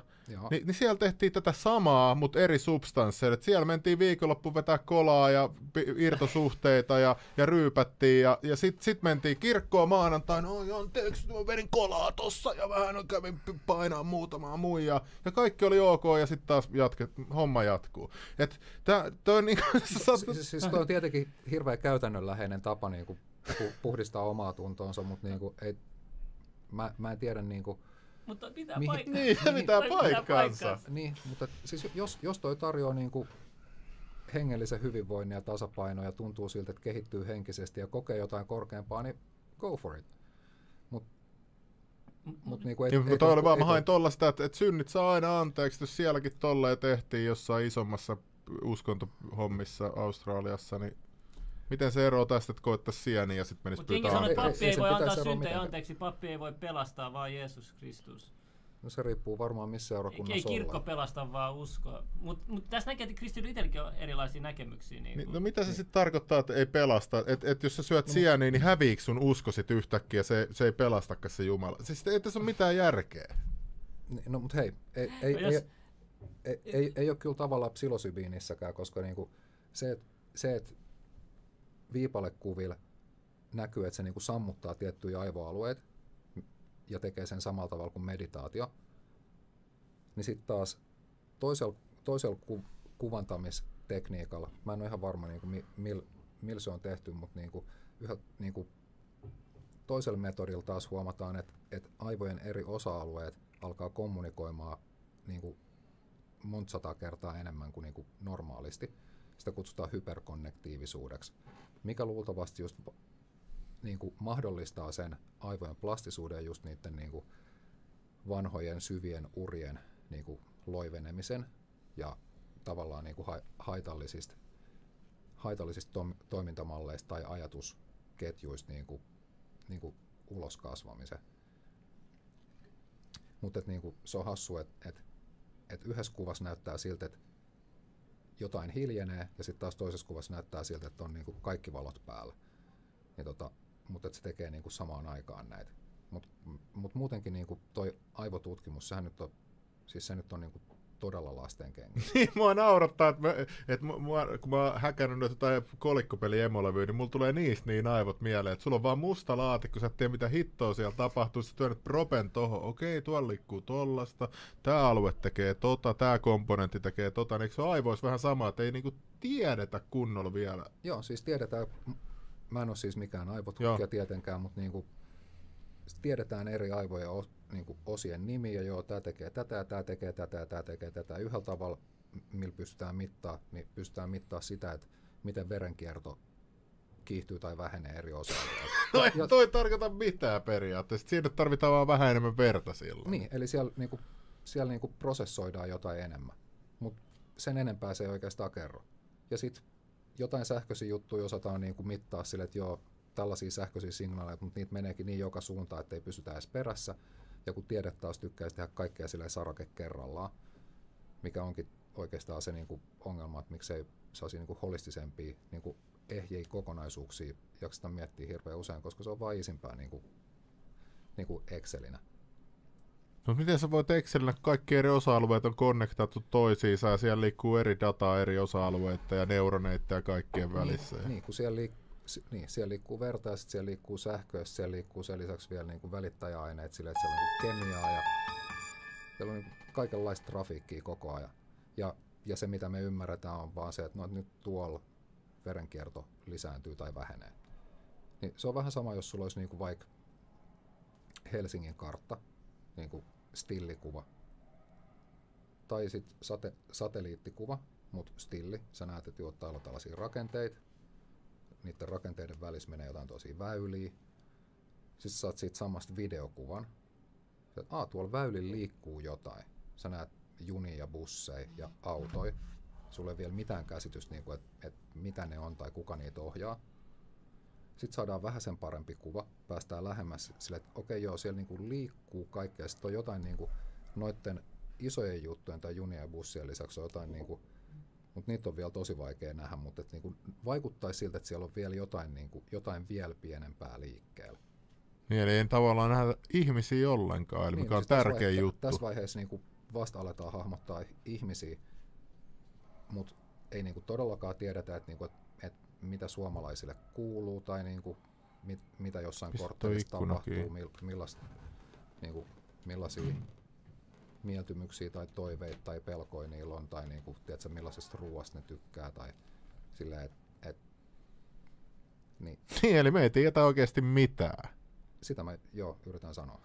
Niin, mutta se on tullut täällä ohjelmassa toistuu koko ajan. Me ei oikeasti tietä helvetti yhtään mitään. Sitten täällä Suomessa esittää kaikki. Kyllä minä tiedän, kyllä minä olen ihan varma, että asia on näin. Ja tässä vielä, mulla jäi kesken tää mun juttu. Tässä vielä mä olin kyllästynyt, mä en jaksa enää tehdä podcastia.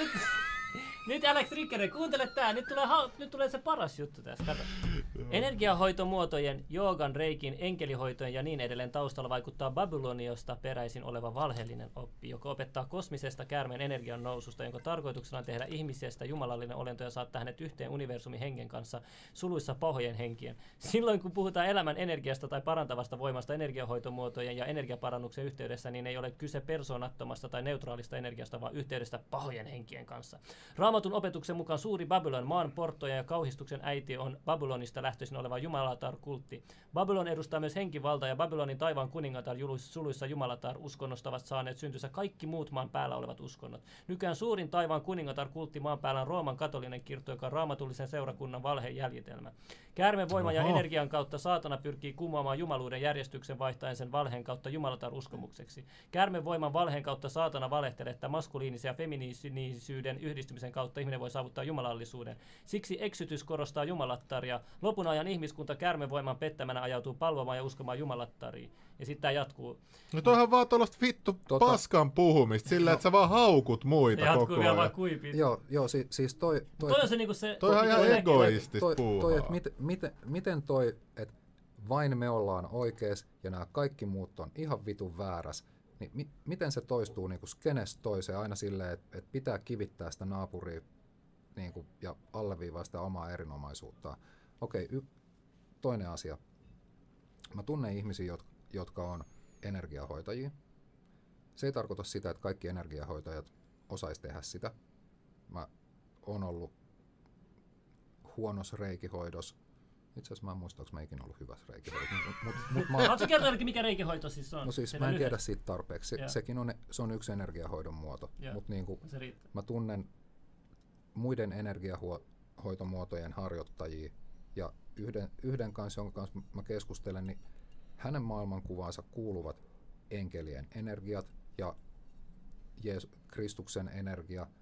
Ja niin kuin mun on hirveän vaikea, niin kuin tämä kyseinen henkilö, eikä itse asiassa kukaan muukaan niin kuin puhunut mistään käärmeenergioista koskaan. Et nyt täytyy sanoa, että on se saatana kyllä verhonnut itsensä todella onnistuneesti, kun niin kuin, tiedätkö, no ihmiset, jotka harjoittaakin tota ja kuvittelee olevansa johonkin niin kuin valoon ja Kristukseen ja enkeleihin yhteydessä, tai siis kokee olevansa, niin, niin niitäkin on vedetty nenästä silleen, että vaikka niillä on niinku omia kokemuksia näiden energioiden tai entiteettien kanssa, niin siltikin niitä on kusetettu.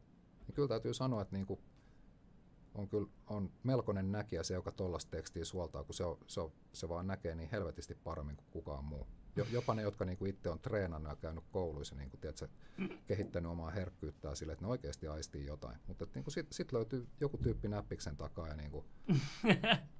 Niin kun mua jotenkin huvittaa, sen jälkeen kun mä luin sen CIA-kirjankin, niin mä oon niinku ollut ihan ällikällä päähän lyöty. Ja sit just mä oon muistellut, että miten mä oon kuulellut tollaisia avautumisia niinku, tiedätkö, ihmisiltä. Tai edes sellaisia avautumisia, että mitään ei ole. Okei, no miksi sieltä Faraday-häkistä lähtee se Flow Frequency Band aina ulos, kun ne tekis niitä testejä niinku. Ja miksi nämä ihmiset pysty vaikuttaa. Esimerkiksi ne teki yhden testin, missä jäbä meni. Sillä annettiin koordinaatit vaan, että piirrä tää mesta. Se oli niinku CIL-duunissa. Ja toinen äijä oli armeijal-duunissa, toinen näkijä. Ja sitten se sama äijä, kun se oli saanut ne koordinaatit sen pomolta, ja se ei tiennyt mitä ne on, Niin sit se antoi se sinne armeijalle ja CIAlle. Et piirtäkää tää mesta, mikä tää on. Okei, sit ne piirtää, piirsi ja ne toi sitten sille seuraavalla viikolla, niin kun ne, mä en muista, tuliko ne vähän, se toisen tuli myöhemmin.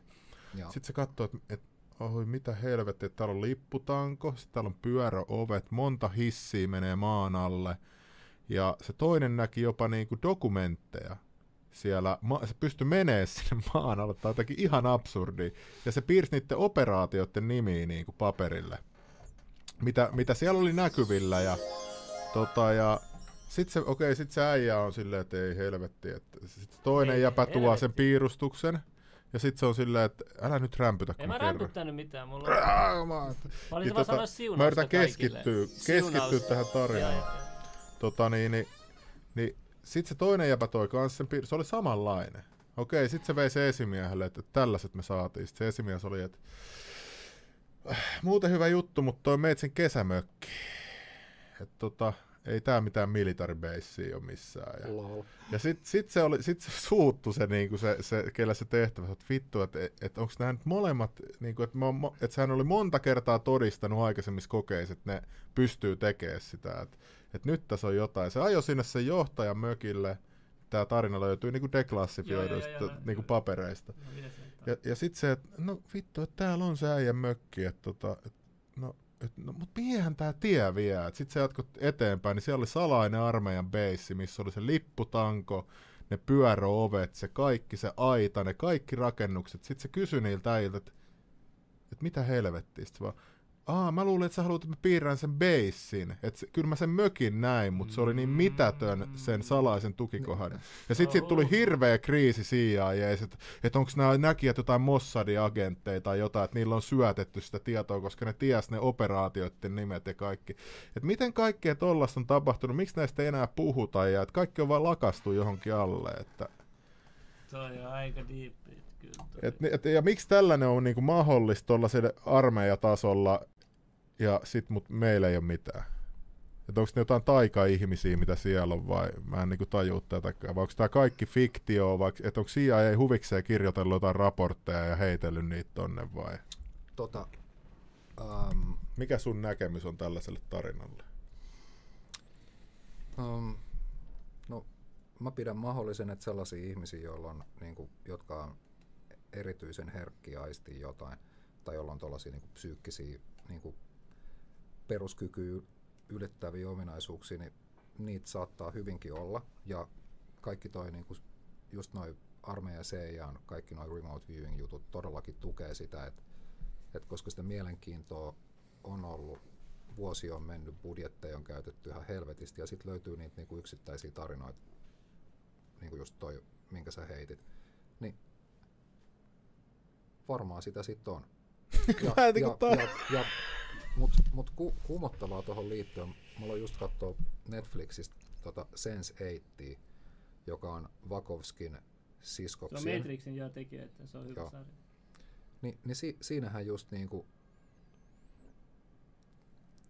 just sellaisia erityisen aistivia tyyppejä vähän niinku käydään hakea sieltä niinku kadut veke kuljeksimasta silleen, että siinä yritetään pitää jonkinlaista yhteiskuntajärjestystä yllä sillä, että niinku, et ne, jotka näkee paremmin, niin ne vaan niinku haetaan helvettiin. Who knows? Oon mä kuullut, sä tiedät varmaan mikä Merkaba on. Niin, mä oon kuullut sellaisen väittämän, en itse sano tähän juuta enkä jaata, mutta et niinku, sit jos tekee ne niinku oikeat harjoitukset, että saat aktivoitua sen Merkaba-kentän, niin siinä niinku sun jonkunlainen energeettinen niinku kapasiteetti 15 000 kertaistuu.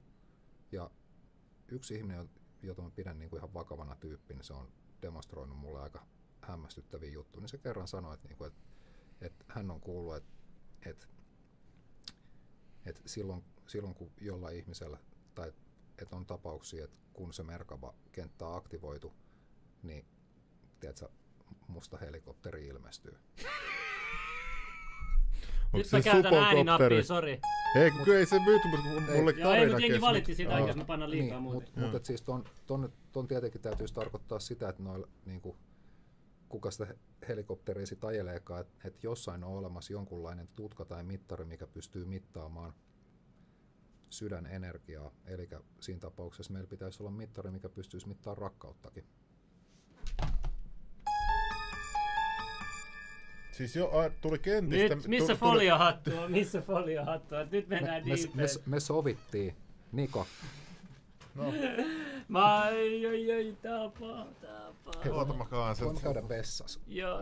Tästä on tullut aika pitkä lähetys muutenkin. Pistää vaan tulee. Joo, tää on hyvä. Mennään vuorotellen vessaan. Täällä. Huomana mulle. No niin, seuraava video on Merkapan aktivoitumisvideo. Pistetään kopteri lentää jokaisen pihalle.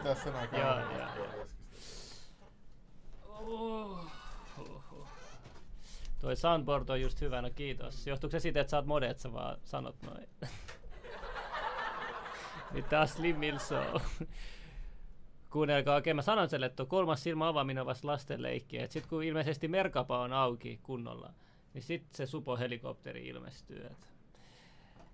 En ole näköjään vielä sillä levelillä, kun ei ole ilmestynyt vielä.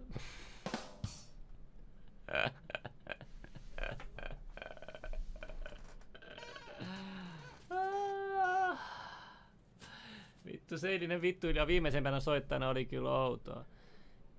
Ei se mua haittanut ollenkaan. Mä oon tottunut noihin ihmisiin. Se oli kyllä tosi outo, mä oon samaa mieltä. Sillä oli joku ongelma mun kanssa, mutta moni ei ymmärrä sitä. Mä ehkä kerron sit sunnuntai-jaksossa, mutta mä näyttelen täällä. Jengi ymmärrä sitä, että mä ehkä yksi parhaimpia näyttelijöitä maan päällä. Mutta mä näyttelen sunnuntai-jaksoissa tahalteen sellaista yliinnokasta lasta, että nuoret kiinnostuis noista politiikkajutuista, ja se jengi luulee, että se on oma itteni, koska mä vaikutan siltä niin aidolta, kun mä esitän lapsellista, mutta se ei ole totta. Et kaikki tässä on hyvin harkittua, vaikka se näyttääkin kaoottiselta. Oikeasti mä puhun vaan paskaa.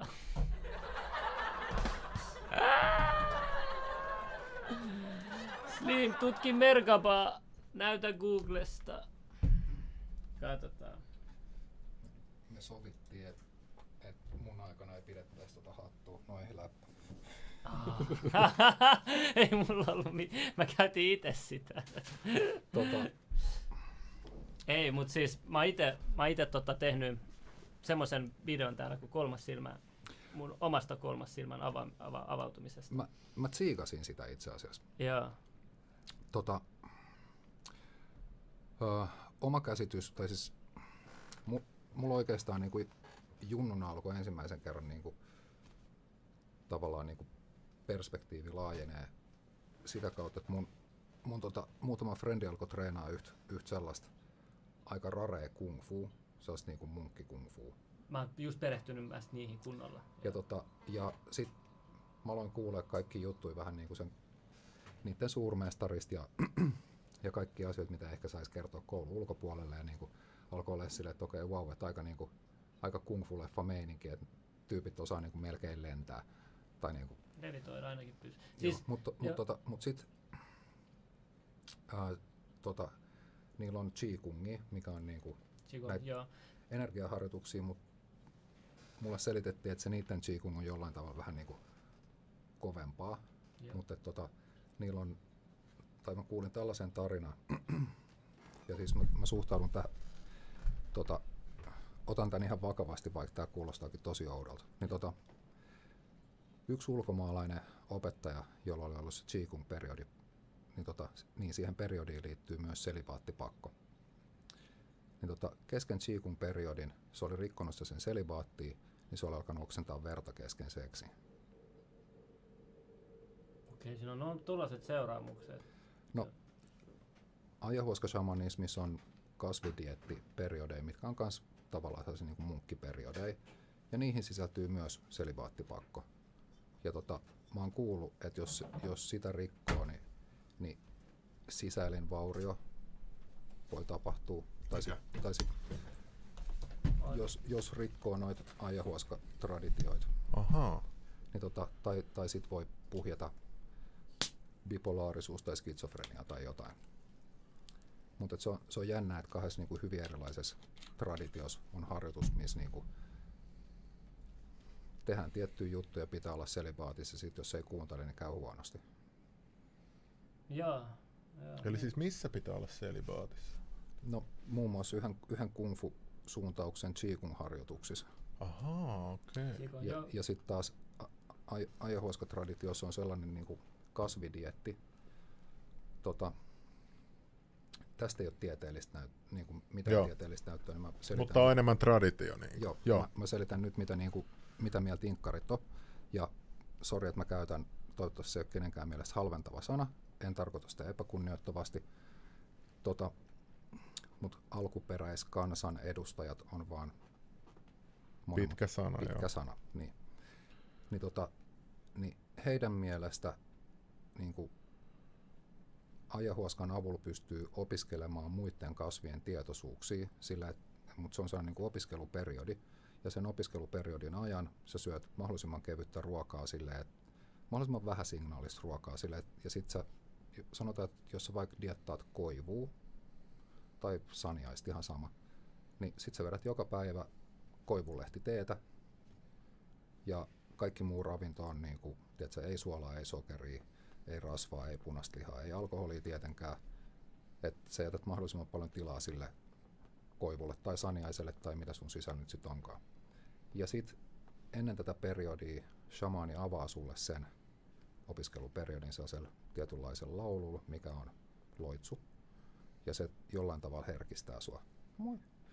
Ja hei kissa! Ja sit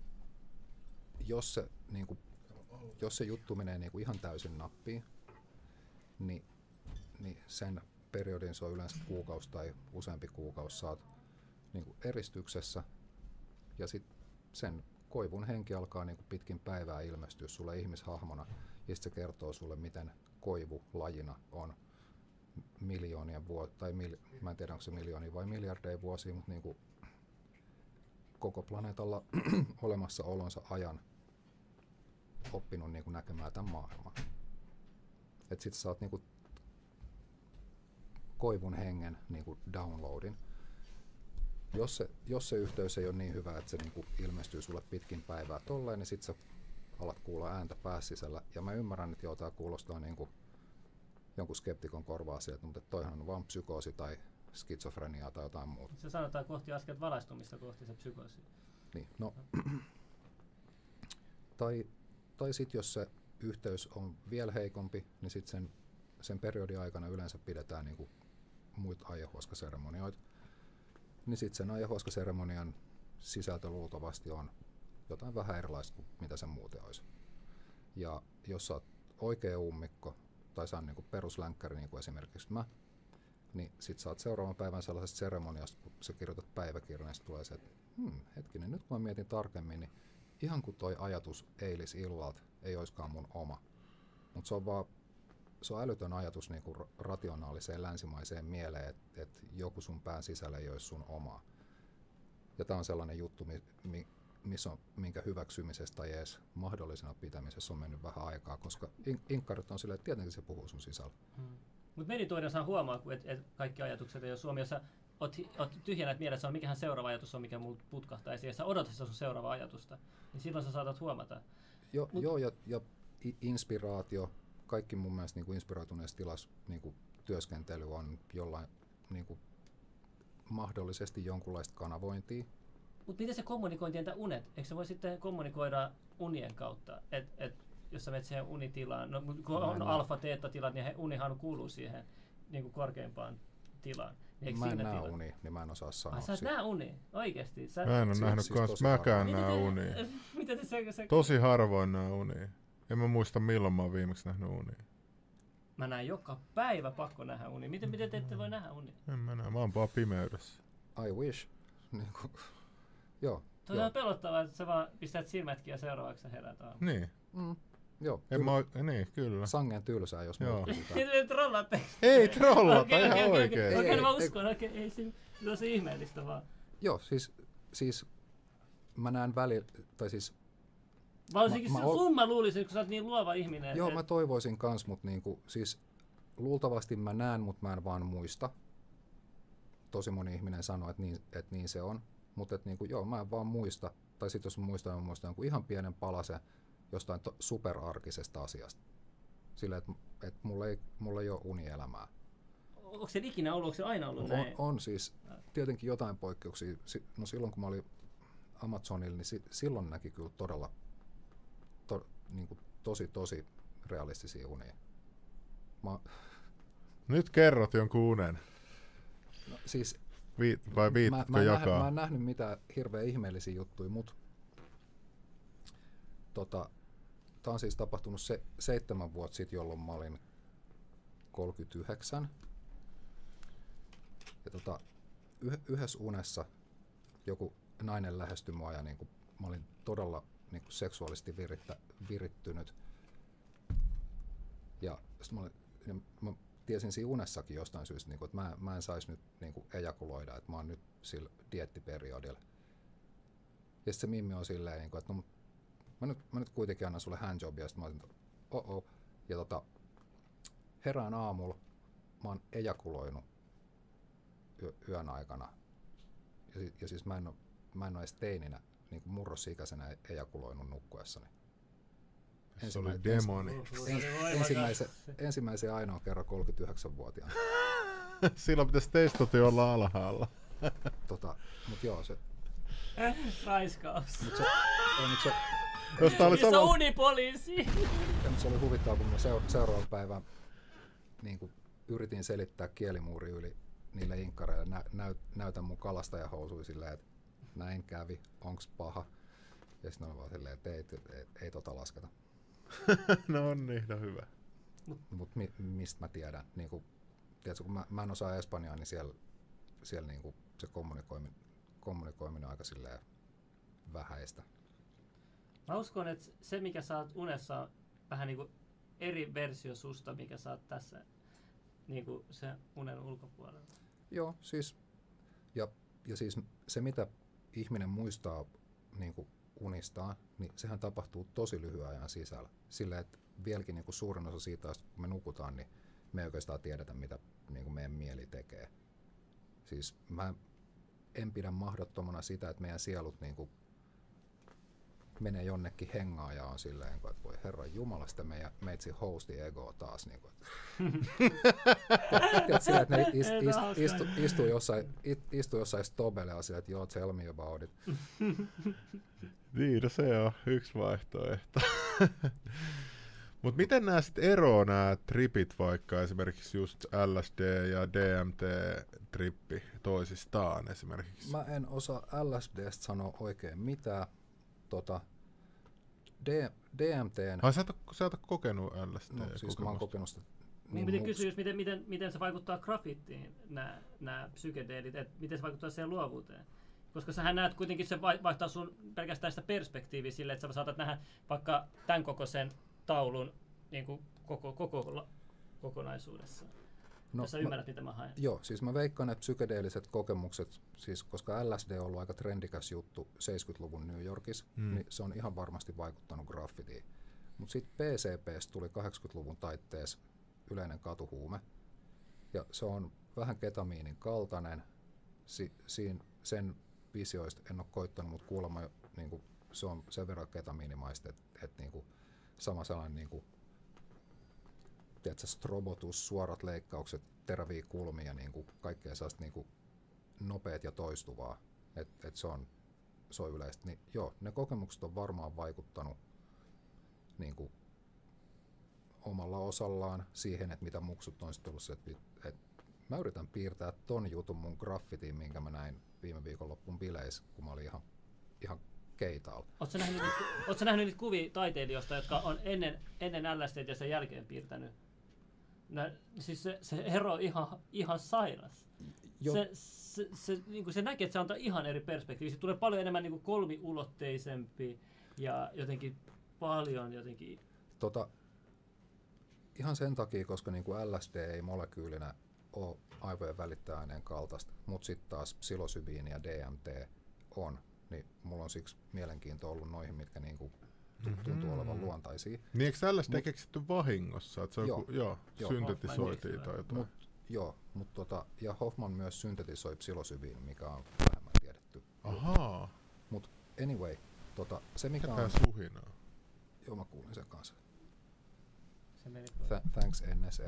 No, niin. Nyt Suponen kuuntelulaitteet pienemmälle, ei niin kova signaali, että kuuluu tänne lähetykseen. Ei enää puhuta Merkabasta.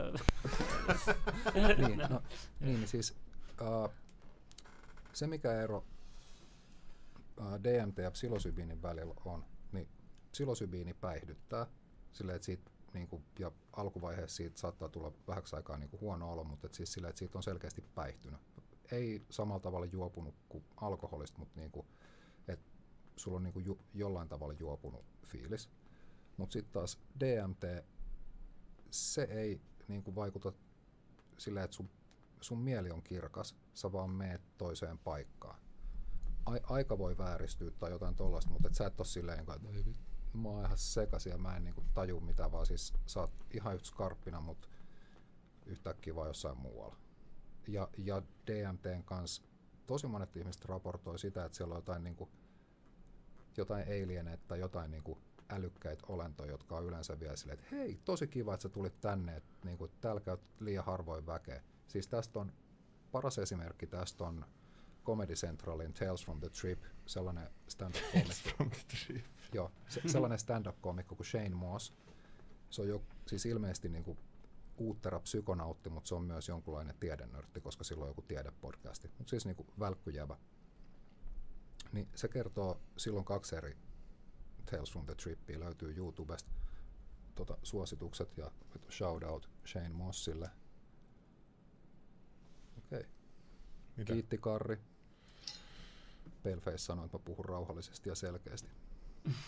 Yeah. Niin, ja nyt mun ajatus katkesi. Tales from the Trip jotain. Niin, Shane Moss. Se kertoo yhdessä jutussa sen niinku erilaisista kokeiluista, ja sitten toisessa jutussa on silleen, että okei, että sit kun mä olin ehkä muutaman kertaa kokeillut ja niinku yrittänyt käydä mahdollisimman pitkälle, niin sitten yksi kerta mä niinku pumppasin niin paljon kuin lähtee, että et pääsisi niinku ihan niinku niin pitkälle kuin vaan voi mennä. Ja niinku, sitten tapahtui sitä ja tätä, ja sitten yhtäkkiä jotenkin niinku se tuttu DMT-ulottuvuus repesi, ja sitten tapahtui jotain muuta, ja sitten siellä olikin karnevaalit, ja siellä oli joku tällainen purppuravärinen nainen. Ja sitten kun mä tapasin sen naisen, niin me oltiinkin tunnettu aina. Että me oltiin niinku eletty lukemattomia yhteisiä elämiä ja jotain. Ja se kuvaili sitä niinku karnevaalimestaa, siellä oli joku pianisti ja whatnot. Ja sitten niinku, ja sitten se hengaa sen Violetin naisen kanssa, ja ne on silleen, että vau, tosi ihana nähdä sua pitkästä aikaa, tadadadadada. Ja sitten sen trippi loppuu. Se nainen on silleen, että moi, nähdään taas. Ja sit, mitä hittaa? No, kuuntele. Seuraavan päivän joku sen tuttu, mä en muista, oliko se stand-up-koomikko, niin tää Shane on silleen, että haluatko sä vetyyppää DMT? Sitten se on silleen, että joo. Sitten se on silleen, että okei. Polta tosta, että tästä täytyisi ottaa tosi monta hittiä. Sitten se tyyppi ottikin niinku enemmän hittejä kuin mitä se odotti. Oli se, että okei, nyt se otti aika isot. Ja sitten se jäbä meni vähäksi aikaa paniikki. Oli se, että mä otin liikaa, mä otin liikaa. Ja sitten Jane on sillä, että ehkä se otti liikaa. Sitten se on yhtäkkiä sillä, että ei vitsi, ne tykkää susta täällä. Sitten Jane on silleen, että Joo, siis se maailma on tosi kiva ja siellä on niinku lempeä olla ja tosi kiva, että sulla on niinku parempi fiilis. Se on silleen, että niinku se tyyppi on silmätkin, jos silleen, että ei kun ne tykkää sust, Shane. Ja sit se on silleen, että okei, mitä?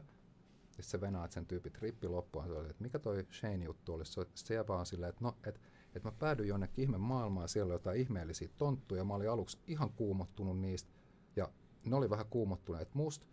Ja sit sun ääni kuului jostain sen tripin ulkopuolelta. Ja sit ne tyypit oli silleen, että onks toi Shane? Ja sit mä olin silleen, että ai tunnetteko se Shane? Ja sit on silleen, että joo, se käy täällä koko ajan. Ja sit sen jälkeen se oli päätynyt karnevaaleihin, missä oli joku soittaa pianoa. Ja sit oli tullut purppuran värinen nainen, joka oli sanonut silleen, että hei, kerro Shaneille terveisiä, mä rakastan sitä, tadadada. Ja Shane ei ollut kertonut tälle jäbälle, että muuten koin eilen ihan ihmeellisen jutun, että mä tapasin purppuramuja ja niin edespäin.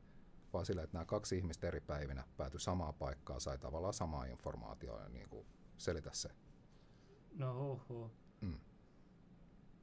Musta tulee tosta mieleen kans, mitä mun frendi on selittänyt sienikokemukset, että jengi ottanut samaan aikaan sieniä ja ne on samaan aikaan nähnyt saman asian kanssa. Mutta tää on mielenkiintoista, että tää on ollut eri päivinä. Ja toi on ihan käsittämättä. Niin, no mä oon miettinyt. Nyt joku tuo kommenteissa tissaa Palefacen. Se, että me kommentoidaan johonkin yhteisen Palefacen kommenttiin, ei tarkoita, että me nyt vihataan sitä jotenkin sitä miestä tai muuta. Joo, siis mitä helvettiä, Karri on hyvä jäävä. Joo, eikö me otettiin kantaa jossain me poliittisissa lähetyksissä johonkin sen kommenttiin. Ja... No, kun te olitte vessatauolla, mä just sanoin, no mä ehkä paljastin vähän, mutta mä sanoin, että mäkin näyttelen siinä, että mä esitän semmoista innostunut pikkupoikaa siinä, että se nuoret kiinnostuu politiikasta. Jaa, mä en tiennytkään. Ehkä tuo Israelin lippu sit onkin täällä. No on, niin nyt mut on huijattu johonkin Mossad-operaatioon. Älä huoli. Sekö tää olikin? Okei. Siinä on juutalaisvasara. Sellainen graffitijakso nyt mentiin niin. Jota siis tää on ollut tosi graffitipainotteinen. Joo. Mut joo, anyway,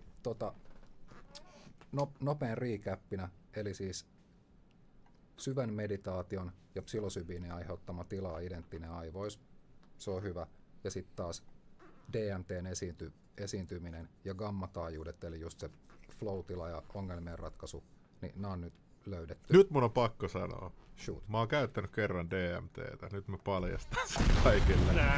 Ja mä voin vannoa tämän flow-tila, niinku, tilan puolesta.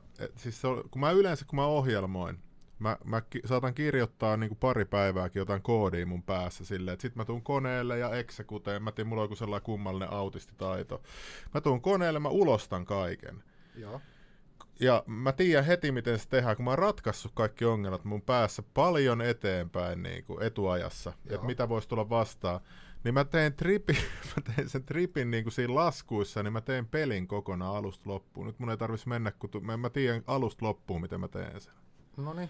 Ja mä oon aloittanut jo nyt sen tekemistä, mutta siis mä pystyn luomaan siinä tilassa, nyt mä niinku tajusin, kun sä sanoit, että sä voit päästä sinne korkeampaan tilaan, että se oli niin absoluuttista, mä pystyin vaan ratkoon ne ongelmat niinku millisekunneissa, se oli ihan sairasta. Niinku. Hei, se dokkari-linkki, minkä mä laitoin sulle eilen meseen, niin siinä esitellään just tää niinku gammataajuusjuttu. Mutta siinä käsitellään myös sitä, että tietyillä hengitystekniikoilla, just niinku jotain Wim Hofin suuntaista, niin sillä pystyy niinku joihinkin rajoihin asti. Mut mä haluan tietää, että tekee tota samaa juttua, että sä saat sitä DMT ja sen niinku gammataan. Ja muista mitä Tapo sanoi. Eli sä saat sun sisäelimet tuottaa enemmän sitä naturaalisti periaatteessa. Mutta siis mä en tiedä, että niinku natsaako se ihan yhtä hyvin kuin niinku se oikea poltettu DMT. Vähän epäilee, että ei, ja yksi kaveri tai yksi erikoiskaveri Brasiliassa, joka on no siis se on vapaaottelija ja tykkää niinku just. Ja mullakin yksi brassijutsu mustavyö kaveri, niin se kertoo mulle tosi positiivisesti näistä kanssa, että se käy just siellä seremonioissa viidakossa ja tällaista. Excellent. Niin tää kaveri oli törmännyt just johonkin tuollaiseen breathwork niinku guru, joka oli silleen, että joo, että täällä saa täysiä DMT-trippejä, niin kaveri oli silleen, että no tuppa mun himas käymään, niin voidaan tehdä nopea vertailu, että niinku, siinä on piippu ja niinku, tyhjennä se ja kerro 15 minuutin päästä, että kävitkö samassa paikassa kuin hengitysharjoitusten jälkeen. Ja se Jamppa oli ollut sillä, että joo, ei menty kyllä nyt ihan samaan paikkaan. Mutta se on niin, miten sun lähtee se, että mul tuli, jos haluatko puhua tästä aiheesta? Joo, miksei? Siis, mulla se lähti, että kun sä otit ensimmäiset niinku savut, niin ihan kuin mun rupesi niinku tulee sellainen herkistynyt tila ja mä tunsin sellaisen niinku keikutuksen niinku tällaisen tavallaan. Että mä niinku keikuin ihan kuin mä olisin jossain kehdossa. Ja sit mä en niinku uskaltanut ottaa eka enempää, tyhmä muuvi ehkä. Ja sit mä kattelin vaan niitä visuaaleja, silmät auki mä en nähnyt mitään. Silmät auki on niinku sen haaskaamista mun mielestä. Ja sitten mä otin vähän vielä lisää ja sit mä kävin vähän pitemmällä. Mä niinku käytin vaporisaattoria. Joo. Ja sit mä niinku, että ei vitsi, nyt mennään loppuun asti, ja sit mä vedin kaiken siitä kerrallaan. Ja sit mun lähti niinku silleen, että mun lähti kroppa puutu, ihan kuin jossain leffoissa silleen, että sun jalat, sit sun kädet, kun joku Venom tulisi, tiedätkö, sun yli. Ja sit se vaan sitten oli sellainen hirveä paniikki, että mä kuolen nyt, että nyt mä kuolen, että tää on niinku mun loppu. Sitten mä ajattelin, että okei, että meillä on ollut täällä se Krishna ja silloin aikaisemmin, ja sitten meillä oli se, niin mä ajattelin, että no okei, että ehkä se onkin niin, että sielu kiertää, ja vaikka mä nyt kuolen, niin mitä sitten, mitä silloin väliin, niinku, että siinä niinku pirstoutui se ego täysin. Ja sit mä vaan lähdin, niinku, se oli niin mystistä. Ja sit mä vaan itkin sen valopallon juuressa, vai mikä se on se suuremmoinen siellä. Mä en oo käynyt välttämättä samassa paikassa, niin en mä tiedä. Ai jaa, okei. Oot sä nähnyt, onko sulla sitä valopalloa siellä? Semmoinen valtava, niinku, että sä tunnet yhteyden sen kanssa, että sä haluut niinku olla... Ei aurinko kuitenkaan. Ei oo aurinko, kun se on niinku sä tunnet, että sä oot sinä ja sä oot se ja niinku... En mä osaa selittää. Siis mä veikkaan, että me kaikki voidaan kokea niin kuin tosi eri tavalla noita asioita. Mutta mä oon ruvennut sitten kanssa miettimään, että jos koetaan eri... Ai niin, mutta miten se selittää, että se näki sen muijan, jos se on niin kuin... Niin justiin. Siis jotain. Niin mä oon just miettinyt, mä eka mietin, että onko tää niinku vaan, että onko tää harha, vaikka mä olin selvi. Kun se oli jotenkin niin jännä, että kun mä vaivuin sinne toiseen maailmaan, niin mä tunsin, että mun koko kroppa hävii, mutta mä tunsin mun niinku itseni koko ajan, että mä oon tässä, mutta mä en ole mun ruumiissa, mutta mä oon täällä, joka on musta paikka. Sitten siellä oli jotain kaksi sellaista tyyppiä, ne niinku puuhasi jotain. Ne teki jotain omia juttuja, ja mä tunsin, että ne tietää, että mä oon täällä.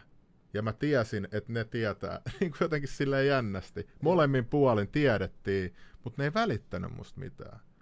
Mut se oli niinku, ja sit mä vaan, ja sit koska se valo oli siinä, mä vaan itkin se niinku jatkuvasti, että mä tunsin, että mä itken vaikka, ja se oli niinku niin kaunis kokemus, mä en ole tuntenut ikinä sellaista niinku niin syvää rakkautta. Mä muistan, niin sanoin, että se oli alkulähdessä. Silloin viimeksi, milloin mä koin noin niinku puhdasta rakkautta, että mä itkin niinku pelkästään sen takia, niin mä muistan, mä oon ollut pieni vauva mun äidin sylissä. Ja nytkin mä alkaa itkettää, kun mä ajattelen sitä paikkaa niinku. Ja sit se oli niin mysteerinen vielä, että sit sieltä tuli joku entiteetti ja se vei mut pois. Mut sit mä olinkin seuraavaksi mun mummolassa tuolla Lahdessa sängyssä, missä mä olin aina kun mä olin surullinen. Ja mä olin siinä sängyssä ja mulla oli niin hyvä olla ja sit mä vaan itkin ja sit musta tuntui, että vaan niinku mua sivellään rakkaudella silleen. Ja sit se mun mummo oli sellainen komero siinä takana, se avaa sen komeron oven. Sitten se ottaa sieltä niinku pienen tytön sellaisia mekkoja tälleen, se näyttää niitä. Sitten mä ajattelin, että miksi tää näyttää mulle tällaisia mekkoja. Sitten mulla tuli sellainen yhteys, että ehkä tää on niinku mun mummo on tuonut nyt mut täällä toisella puolella mummolaa ja se näyttää mulle näitä mekkoja. Että siinä tuli sellainen niinku toteamus jotenkin mun päässä, että mä tiesin, että asia on näin. Se on ihan, siis kun tota ei voi selittää tätä kokemusta mitenkään. Ja sitten se jotenkin alkoi laskea, ja minkä takia mä muistan näin tarkasti, että heti kun mä tulin niinku vähänkin järkiin, niin mä otin puhelimen ja mä aloin saman tien nauhoittaa sitä kokemusta. Joo, koska siis se varsinainen kokemus tai se muisto, niinku se häviää. Se häviää samalla tavalla kuin niinku uni. Ellet sä kirjoita sitä ylös tai kerro jollekin tai jotain. Et periaatteessa niinku sulle ei, meillä kellään ei kai ole niinku sitä varsinaista muistoa, vaan niinku muisto siitä, kun me... Mutta mä ymmärrän, niinku, mä tavallaan ymmärrän yhteiskunnan kannalta, miksi toi on kielletty, koska jos sä nyt annat toi jollekin viikonloppuna ryyppäävälle Reinolle, joka on tehnyt raksahommia 50 vuotta, niin se, että se murskaa sun egon, on pelkästään niin se on aika traumaattista kuitenkin. Siis... Siis ilman briefiä noitahan nyt ei pitäisi antaa kellekään, että ensin niin kuin pitäisi kulttuurin muuttua. Ja tohon liittyen yksi sitaatti, minkä mä halusin itse asiassa lukea jossain vaiheessa, tämä on Gaspeth, tämä on ympäristöjuristi, ja siis tämä on niin kuin, oliko tämä Jenkkien vai YK:n neuvonantaja niin kuin ilmastoasioissa, kuitenkin ihan pätevä ukko, niin se sanoo näin. Olin ajatellut, että suurimmat ympäristöongelmat olivat biologisen monimuotoisuuden häviäminen, ekosysteemien romahdus ja ilmastonmuutos. Luulin, että 30 vuoden hyvä tiede voisi ratkaista nämä ongelmat. Olin väärässä. Suurimmat ympäristöongelmamme ovat itsekkyys, ahneus ja apatia, ja näiden ongelmien ratkaisemiseksi tarvitsemme kulttuurisen ja hengellisen muutoksen. ja me tiedemiehet emme tiedä, miten se tehdään. Eli kulttuurinen ja hengellinen muutos tarvittaisiin niin kuin ihan eka ennen kuin... Mä oon miettinyt sitäkin, että jos tuolla on korruptoituneet virkamiehiä, vittu sä löysit ne tuollaiselle DMT-tripille, niin nehän niinku, mitä niille tapahtuisi? Mä haluaisin tehdä tällaisen eksperimentin, että mitä tapahtuu, kun sä oot niin itsekäs, sä haluat kaiken itsellesi ja sit sä meet käymään tuollaisessa paikassa, missä tajut, että sä et ole mitään. Että sä oot niinku vaikka se olisi valetta niinku se paikka, vaikka se olisi unta, niin mä tajusin sillä matkalla sen, että mä oon vaan yksi täällä kaikista. Ja mun mielipide ei ole sen arvokkaampi kuin kenenkään muunkaan. Mä voin esittää ideoita, mutta mä en voi sanoa kellekään muulle, että asia on näin tai että nyt se on näin. Mut hei, siis vaikka se olisi ollut unta tai harhaa tai niinku, että sä näit ihan oikeasti ne asiat, niin neurologisesti siis se on ihan sama asia. Sä oot kokenut sen kokemuksen ja sillä sipuli. Jos sä oot saanut siitä kokemuksesta jotain niin kuin oppia ja viisautta irti, niin ihan samahan se on, että niin kuin, et oliko se niin kuin konkreettista, minkä voi niin kuin laittaa johonkin laatikkoon vai ei. No toi on kyllä joo ihan hyvä näkemys kyllä. Mut nyt pitäisi kyllä painaa. Meillä tuli tuossa lahjoitus, kysyttiin erittäin hyvää keskustelua. Onko Janilla tietoa, onko Bufo Alvariuksesta tehty tutkimuksia? Mikä se on Bufo? Bufo Alvarius on Sonora-aavikkosammakko, jonka myrkys on 5-MeO-DMT:tä. Mun käsittääkseni sitä ei ole tutkittu ja nyt muutenkin siitä niiden sammakkojen lypsämisestä on ollut paljon keskustelua, että niinku niiden se kanta on alkanut pienentyä, on epäselvää, että liittyykö se siihen lypsämishommaan, ja kun sitä 5-MeO-DMT pystyy valmistamaan synteettisesti, niin monet on sitä mieltä, että pitäisi siirtyä siihen synteettiseen versioon ja jättää ne sammakot rauhaan. Ensinnäkin tuosta ei ole olemassa niin monisataavuotista arkeologista ja antropologista näyttöä, se on oikeasti vasta 80-luvulla keksitty juttu. Mikä? Just se Bufo Alvarius. Ahaa, okei, siis, joo. Ei ole mitään niinku ensimmäistäkään kivipatsasta jostain niinku inkakulttuurista, niinku mikä liittyisi tuohon. Mut siis aineena Bufo Alvarius on tosi, tai siis 5-MeO-DMT on tosi mielenkiintoinen. Se ei ole vähän sama kuin DMT. Itse asiassa just yksi kemisti sanoi, että niinku vaikutuksiltaan psilosybiini ja DMT on lähempänä toisiaan kuin 5-MeO-DMT ja DMT. Ahaa. Kun DMT on normaalisti hirveän visuaalinen, siinä voi nähdä niin kuin tästä maailmasta olevia asioita. Mä oon nähnyt joskus jotain ihan supernaiveja, niin kuin jotain, tiedätkö, muovileikkijuna videomontaaseja, mistä mä oon ollut äärimmäisen pettynyt, koska mä odotin jotain muusta maailmasta kotosi olevaa, tiedätkö, jotain muuta kuin, niin kuin jotain duploleikkijunia. Mut niin kuin sitten taas 5-MeO-DMT, se ei ole välttämättä ollenkaan visuaalinen, mutta melkein kaikki sanoo samaa, että siinä niinku tuntee jotenkin kuolevansa tai menee jonkun tunneli tai jotain ja sitten jollain tavalla syntyy uudelleen tai kokee jonkun alkuräjähdyksen ja niinku syntyy sen mukana uudelleen tai jotain tämän suuntaista. Mutta se on ainoa noista psykedeeleistä, minkä pitäisi takuu varmasti, mutta sekään ei oikeasti taattuu. Niin siinä pitäisi tulla niin sanottu non-dualistinen kokemus. Eli se, että sä tiedät, että minä havainnoin tätä, niin se minä katoo kokonaan, että sua ei vaan enää ole. Ja se on se niinku tuossa psykedeelihaitarissa tavallaan se ylähylly. Ai se on niinku kaikista hulluinta se sammakkosetti. Se, että sä niinku lakkaat et sä et ole enää siinä yhtälössä, että se et ole sinä, joka havainnoi, vaan niin kuin silleen, että nyt ei ole enää Nikoa tässä kuvassa. Niin joo. No, ehkä sä pääset hetkeksi tähän hiireen näppiksen taakse, kun sä ohjaat sitä hahmoa täällä maailmassa. Ei, mutta se on sitä matskua, mitä Mike Tyson poltti. Joo.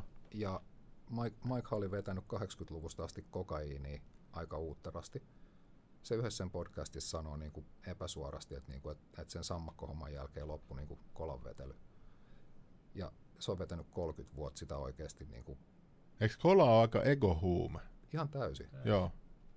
Juu, siis aivan täysin. Ja psykedeelit on niin kuin aika pitkälle vastakohta. Vaikkakin niin kuin, joo, kuulemma, tai siis psykedeelit voi boostata egoa myös jollain tavalla, joissain tapauksissa, mutta yleensä se kyllä niin kuin lähinnä rikkoo sen.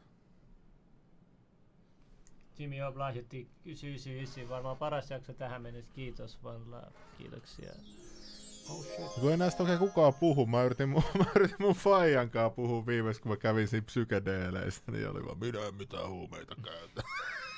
Mä kysyin, että ehkä sun pitäisi kans, kun se oli niin ihmeellinen se kokemus, se oli niinku se haluu vaan, niinku, että muutkin näkis sen, että et edes kerran elämässä, tiedät, sä kokis sen. Se oli niin, että jos mä mietin tärkeimmät hetket mun elämässä, mun lapsen syntymä ja sitten DMT-trippityyli ja sitten jotain muita niinku tällaisia, mutta se on niin, se on ihan kuin niinku vallankumous sun päässä, kun sä tajuut, että se sun ego on ihan vitu haitallinen, että se estää sua kehittymästä, se estää sua niinku laajentamasta sun elämää. Vääristää ja mielikuvaa. Niin, ja niinku se on niin, sä oot kuin vankilassa. Joku sanoo, että ego tulee reptilian aivoista, mutta mua kiinnostaa myös tietää uskovaisten käsitys egosta. Pitääkö ne egoa sitten, kun ei mainita mitään, mä en ole ikinä kuullut, että ego olisi mainittu millään tavalla uskonnollisessa piireissä.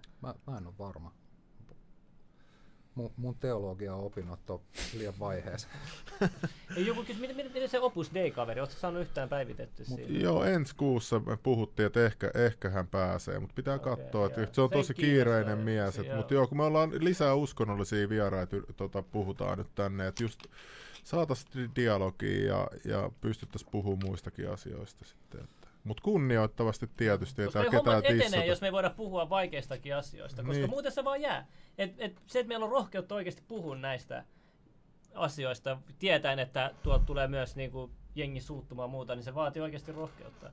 Ja mun mielestä tämä on hyvä juttu. Tietenkin joku näkee, että se on huono juttu, mutta mä näen, että se on hyvä juttu, koska kukaan muu ei tee. Mä oon vaan tajunnut, että mitä enemmän niinku sä ymmärrät maailmaa, niin sitä enemmän, sitä helpompaa sun elämä on. Sä et jää miettiä jotain keloja, niin kuin, että miksi tää on näin.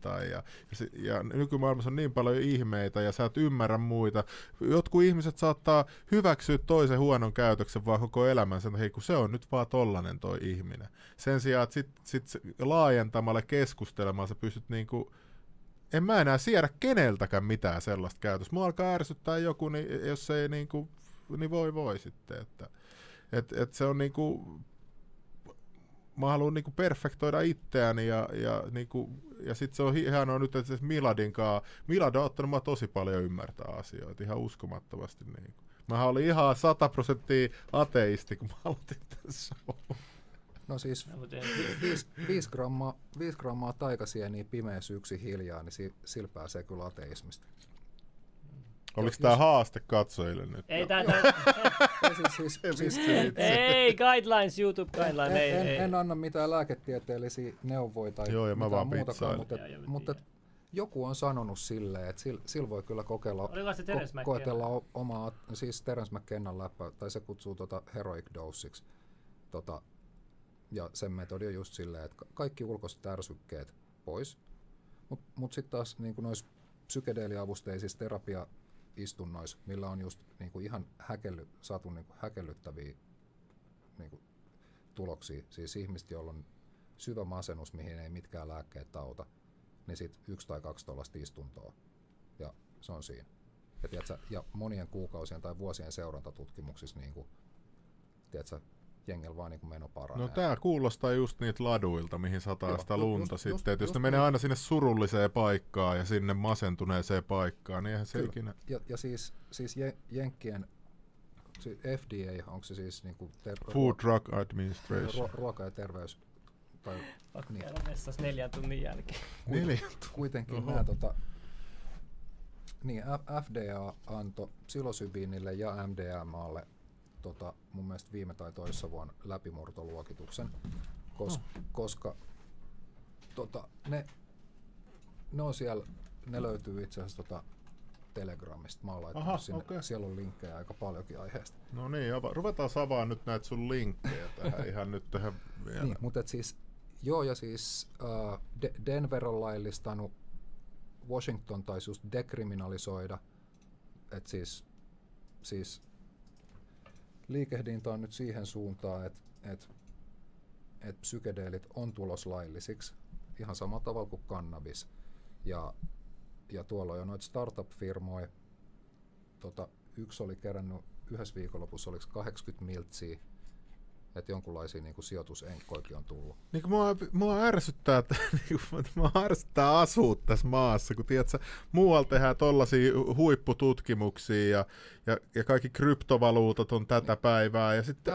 Täällä on yritetty, sorry, että mä keskeytän, täällä on yritetty 3 kertaa saada psilosybiinin tutkimus tulille, ja joo, ei toimi Suomessa, ei voi tehdä täällä.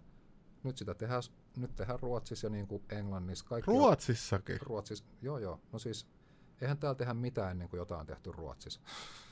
Niin, mulla tuli just se mieleen, mua rupesi niin naurattaa, niin, kun niin mun on pakko sanoa tää, että mua rupesi niin naurattaa toi maskijuttukin, tiiätsä. Että ennen kuin se oli muualla maailmassa, niin sitä ei tullut tänne Suomeen ja nyt se on täällä. Että niin. Et kaikki tulee jäljessä, niinku. Mutta nykyään internet, ei meidän tarvitse elää missään vitun menneisyydessä. No, ei tarvitsisi, mutta tajutko millaisessa kuplassa mekin ollaan verrattuna niinku 5,5 miljoonaa muuhun suomalaiseen? No se on kyllä totta. Niin, mutta joo, siis kannabis on laillistumassa Jenkeissä lähivuosina, niin kuin federal-tasolla, sille ei maha enää yhtään mitään. Ne niinku, jo pelkästään ne myyntivoitot, ne miljardit, mitä siellä tahkotaan, niinku, ja verotulot. Ja sitten se, että on niin paljon kaikkia startuppeja ja noita firmoja mennyt jo pörssiin. Siinä vaiheessa, kun on niinku fyrkkaa kiinni siinä, niin kyllä ne lait sit muuttuu. Ja psilosybiinillä, eli taikasienillä, on niinku, ne on tulossa nyt perässä niinku ihan samaa latua. Niin ei luultavasti, tai siis en usko, että tulee enää muuttua yhtään millään, ellei. Ja nyt voidaan vetää sitten foliohattu päähän, jos haluat. No, ei se tarvii, mutta siis 60-luvulla oltiin just tässä tilanteessa. Tosi paljon lupaavaa tiedetutkimusta. Kaikki näyttää, että hei, nyt ollaan löydetty oikeasti jotain hyödyllistä. Ja sitten tapahtui sarjaa asioita, että tehtiin maailmanhistorian ensimmäinen niin kuin täysin tieteeseen liittymätön linjaus, ja poliittisista syistä lopetettiin yksi tutkimusala kokonaan. Mikä sen aiheutti? Siis se, että joku yksi mimmi hyppäsi, yhden julkiksen tytär hyppäsi jostain ikkunasta, jossain sekavuustilassa, ja sitten se sanottiin, että tähän liittyy ehkä LSD ja sitten Mansonin perheen murhat. Ihan hirveästi mitään muita konkreettisia juttuja ei tapahtunut, mutta niistä vaan tahkottiin niinku sellainen mörkö, että saatiin niinku tiede silleen, että nyt pysäytetään tiedekin poliittisista syistä. Mua naurattaa, kun joku kritisoi mun vaatteita, että jos mulla ei ole niinku... No ehkä stegoa sit vielä on vähän, jos on niinku vaatteita. Ego kannattaa olla niinku jonkun verran niin kauan aikaa, kun jos ei asu jossain temppelissä tai luostarissa, niin kyllä sitä tuolla Alepasta arvii. Mä oon samaa mieltä, mutta siis sillä toi on hyvä kysymys. Mä en ole niin ajatellut, että kun nämä vaatetusjutut on ollut, nämä Gucci-jutut on ollut ennen tuota kokemusta, mutta silti sit niistä on tullut jotenkin osa mua, niin sit mä en pidä sitä sellaisena, että joo, kattokaa nyt enää. Niinku, että mä en niinku, se on vaan jäänyt tavaksi, että onko tää nyt sit haitallinen tapa vai en mä tiedä. No joo, mä oon hankkinut tämän Burberryn ennen mun niinku voimakkainta mystistä kokemusta, niin ehkä mäkin saa anteeksi. Niin. Ja nyt mun on pakko sanoa, että Tom Jones lahjoitti Femmaa ja kysyi, että löysittekö sen Pekka Ervastin eväältä matkalle kirjan? Ei löydetty. Me kuullaan, että siinä on paljon sellaista tällaista tietoa ja sitä halutaan hävittää. Ja nyt mun frendi soitti kaikkiin niihin kirjastoihin, missä se piti olla, niin kuin netistä näkyy vielä. Joo. Siis se on tällaisen suomalaisen mahtavan mystikon kirjoittama kirja, vanha kirja. Sitten on tehty uusinta painos, mistä on poisteltu kaikkea tietoa. Niin nyt me yritettiin etsiä sitä kirjaa, niin siinä kirjastossakin niin ei löydy, ei täällä ole tällaista kirjaa. Hei, se Kari Kosmoksen kirja, mikä tuli hiljattain, just ennen kuin kyseinen maestro kuoli, niin se, en ole itse vielä tutustunut, mutta niin kuin se kuulemma kannattaa tsekkaa. Okei. Ja Polteclass lähetti Femman paras psykedeelikeskustelu Suomen podcast-historiassa. Hyvä äijät. Kiitos.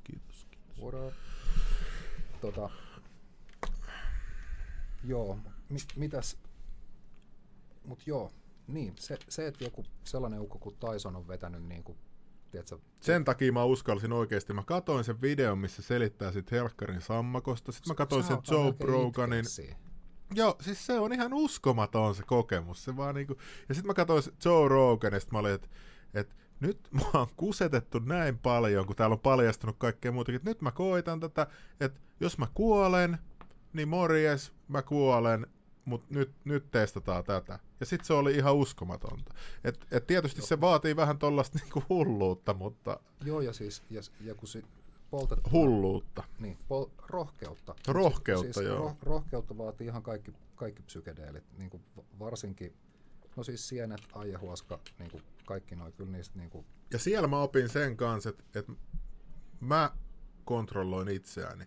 Että ennen kuin mua rupesi vaikka ahistaa, nykyään mä oon vaan, että ei, että mä kontrolloin itseäni, että miksi mua ahistaa, että ei sillä ole mitään syytä. Mä oon päässyt kaikista tollasesta niinku eroon. Joo. Koska sä oot sun ohjaain, sä oot se, joka vetää vipuja tästä kropasta. Periaatteessa, mutta siis se mitä psykedeelit tuntuu yleensä niinku opettavan, niin on irtipäästämistä. Ja varsinkin ajahuaska, se on siitä kummallinen, että niinku... Toi olisi kyllä hieno kokea. Siis pitääkö sillä mennä johonkin sademetsään, jos tuon pidemmän kokemuksen tuosta haluaa vai? No retriittikeskus on varmaan kaikista isäin. Ja siis sitä kantsii testaa useamman kerran, koska niinku... Mua vaan kuumottaa se, että kun toi kesti 10 minuuttia, 15 minuuttia, ja mä en ollut ollenkaan kännissä siinä kokemuksessa, joka oli mulle tosi tärkeä juttu. No. Ja mua vähän kuumottaa, että eikö siinä mene vähän...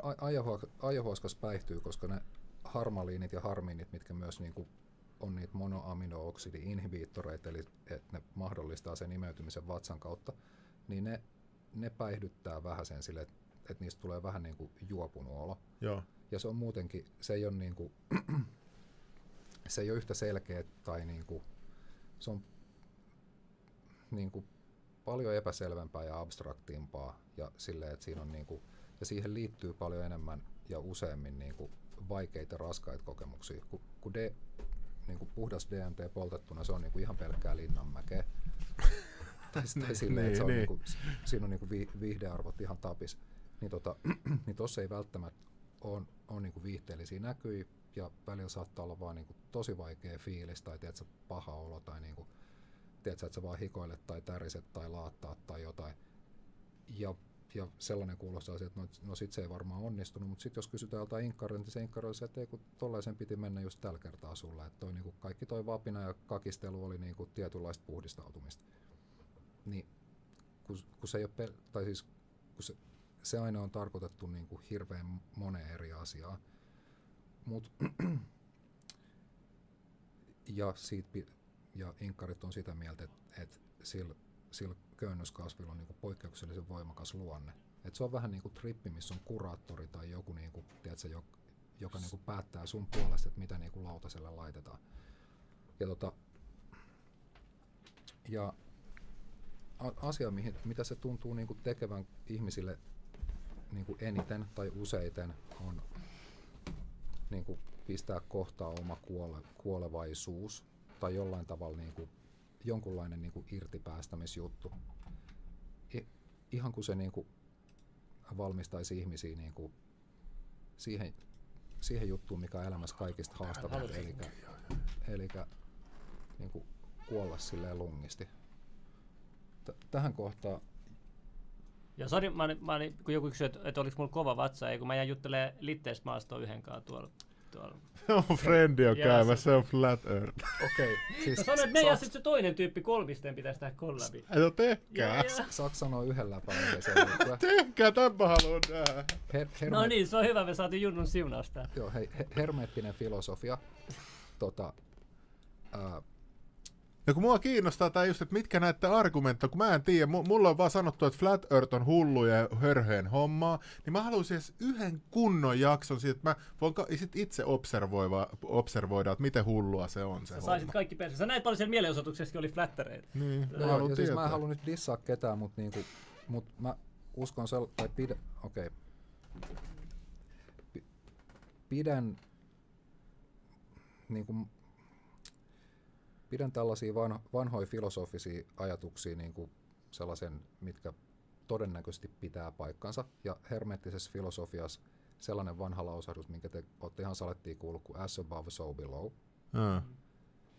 Niin, meillä on esimerkiksi atomi, missä on niin kuin keskellä yksi pallo ja ympärillä pyörii lisää palloja. Sitten meillä on aurinkokunta, missä on keskellä yksi pallo ja ympärillä pyörii palloja. Silleen, että samat rakenteet toistuu eri mittakaavoissa.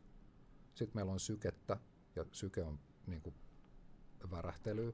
Me sykitään. Itse asiassa maapallollakin on oma syke, Schumann-resonanssi. Niin, eli kaikella on jonkinlainen syke. Universumi saattaa sykkiä. Alkuräjähdys ja maailmankaikkeuden laajeneminen saattaa olla siitä sykkimisliikkeestä vaan niin kuin yksi tällainen. Ja sitten se menee taas pisteeseen, ja sitten se taas levii, ja sitten se taas menee pisteeseen. Koska eihän tiede osaa selittää, mitä oli ennen sitä, ja sen pisteen eikä gravitaatiotakaan. Niin.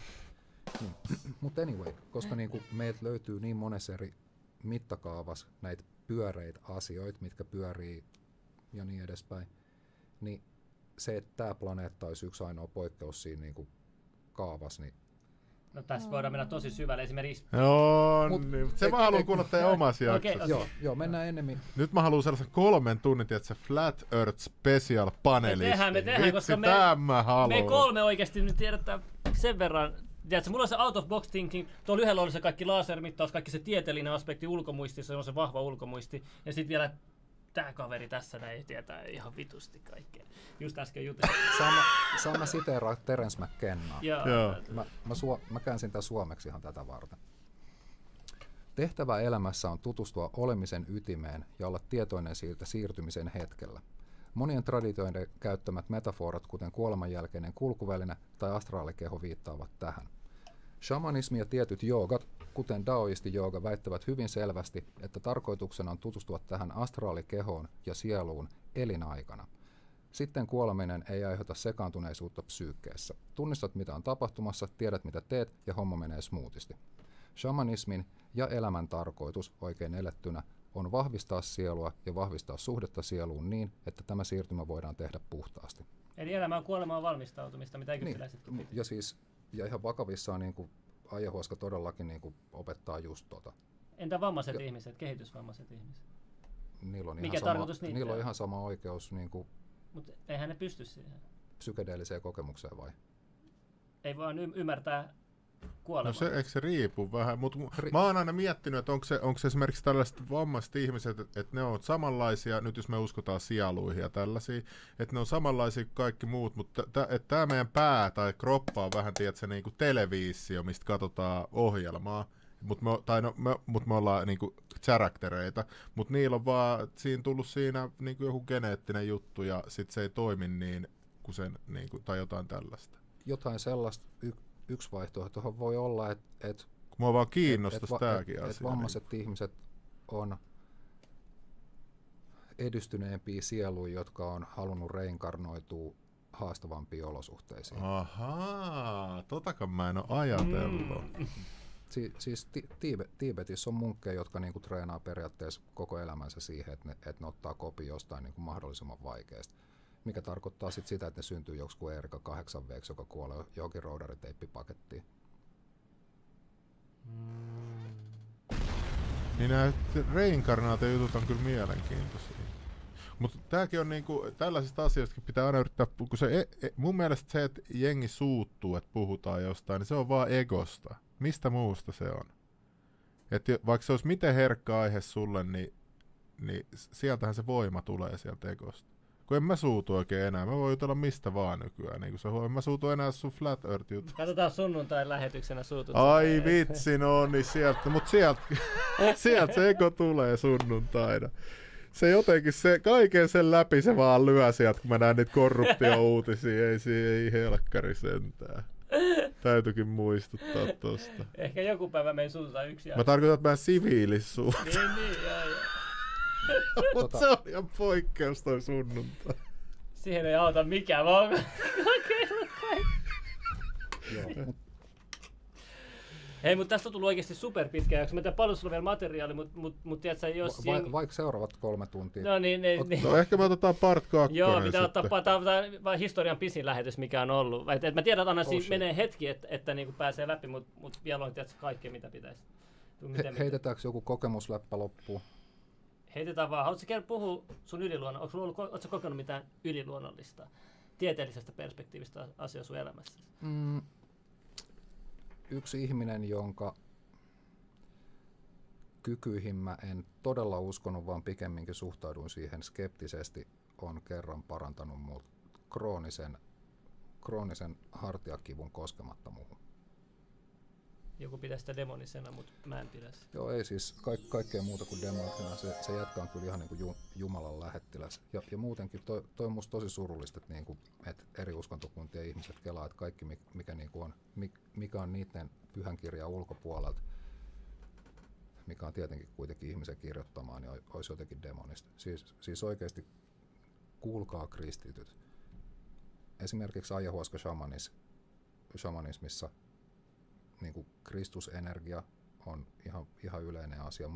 Mä tunnen shamaneja, jotka työskentelee myös kristusenergian kanssa. Mä tunnen energiahoitajia, jotka työskentelee erilaisten enkelienergioiden kanssa. Se on kaikki ihan se sama pyhää juttua. Sillä, että niin kuin, eikö se nyt riitä, että täällä on ihmisiä, jotka niin kuin, ei usko, että tuollaisia juttuja on olemassa, koska ne mittarit vielä puuttuu. Niin tarviiko nyt alkaa niin kuin, kivittää tiedätkö, ihmisiä, jotka niin kuin, kokee pyhää ja auttaa muita.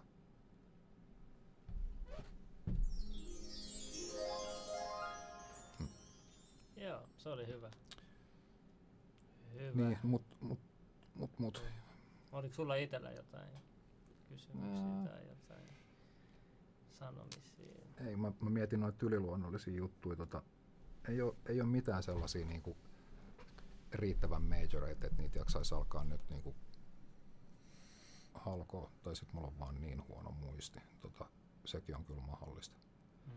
Mutta yksi juttu, itse asiassa hei, tuohon niinku,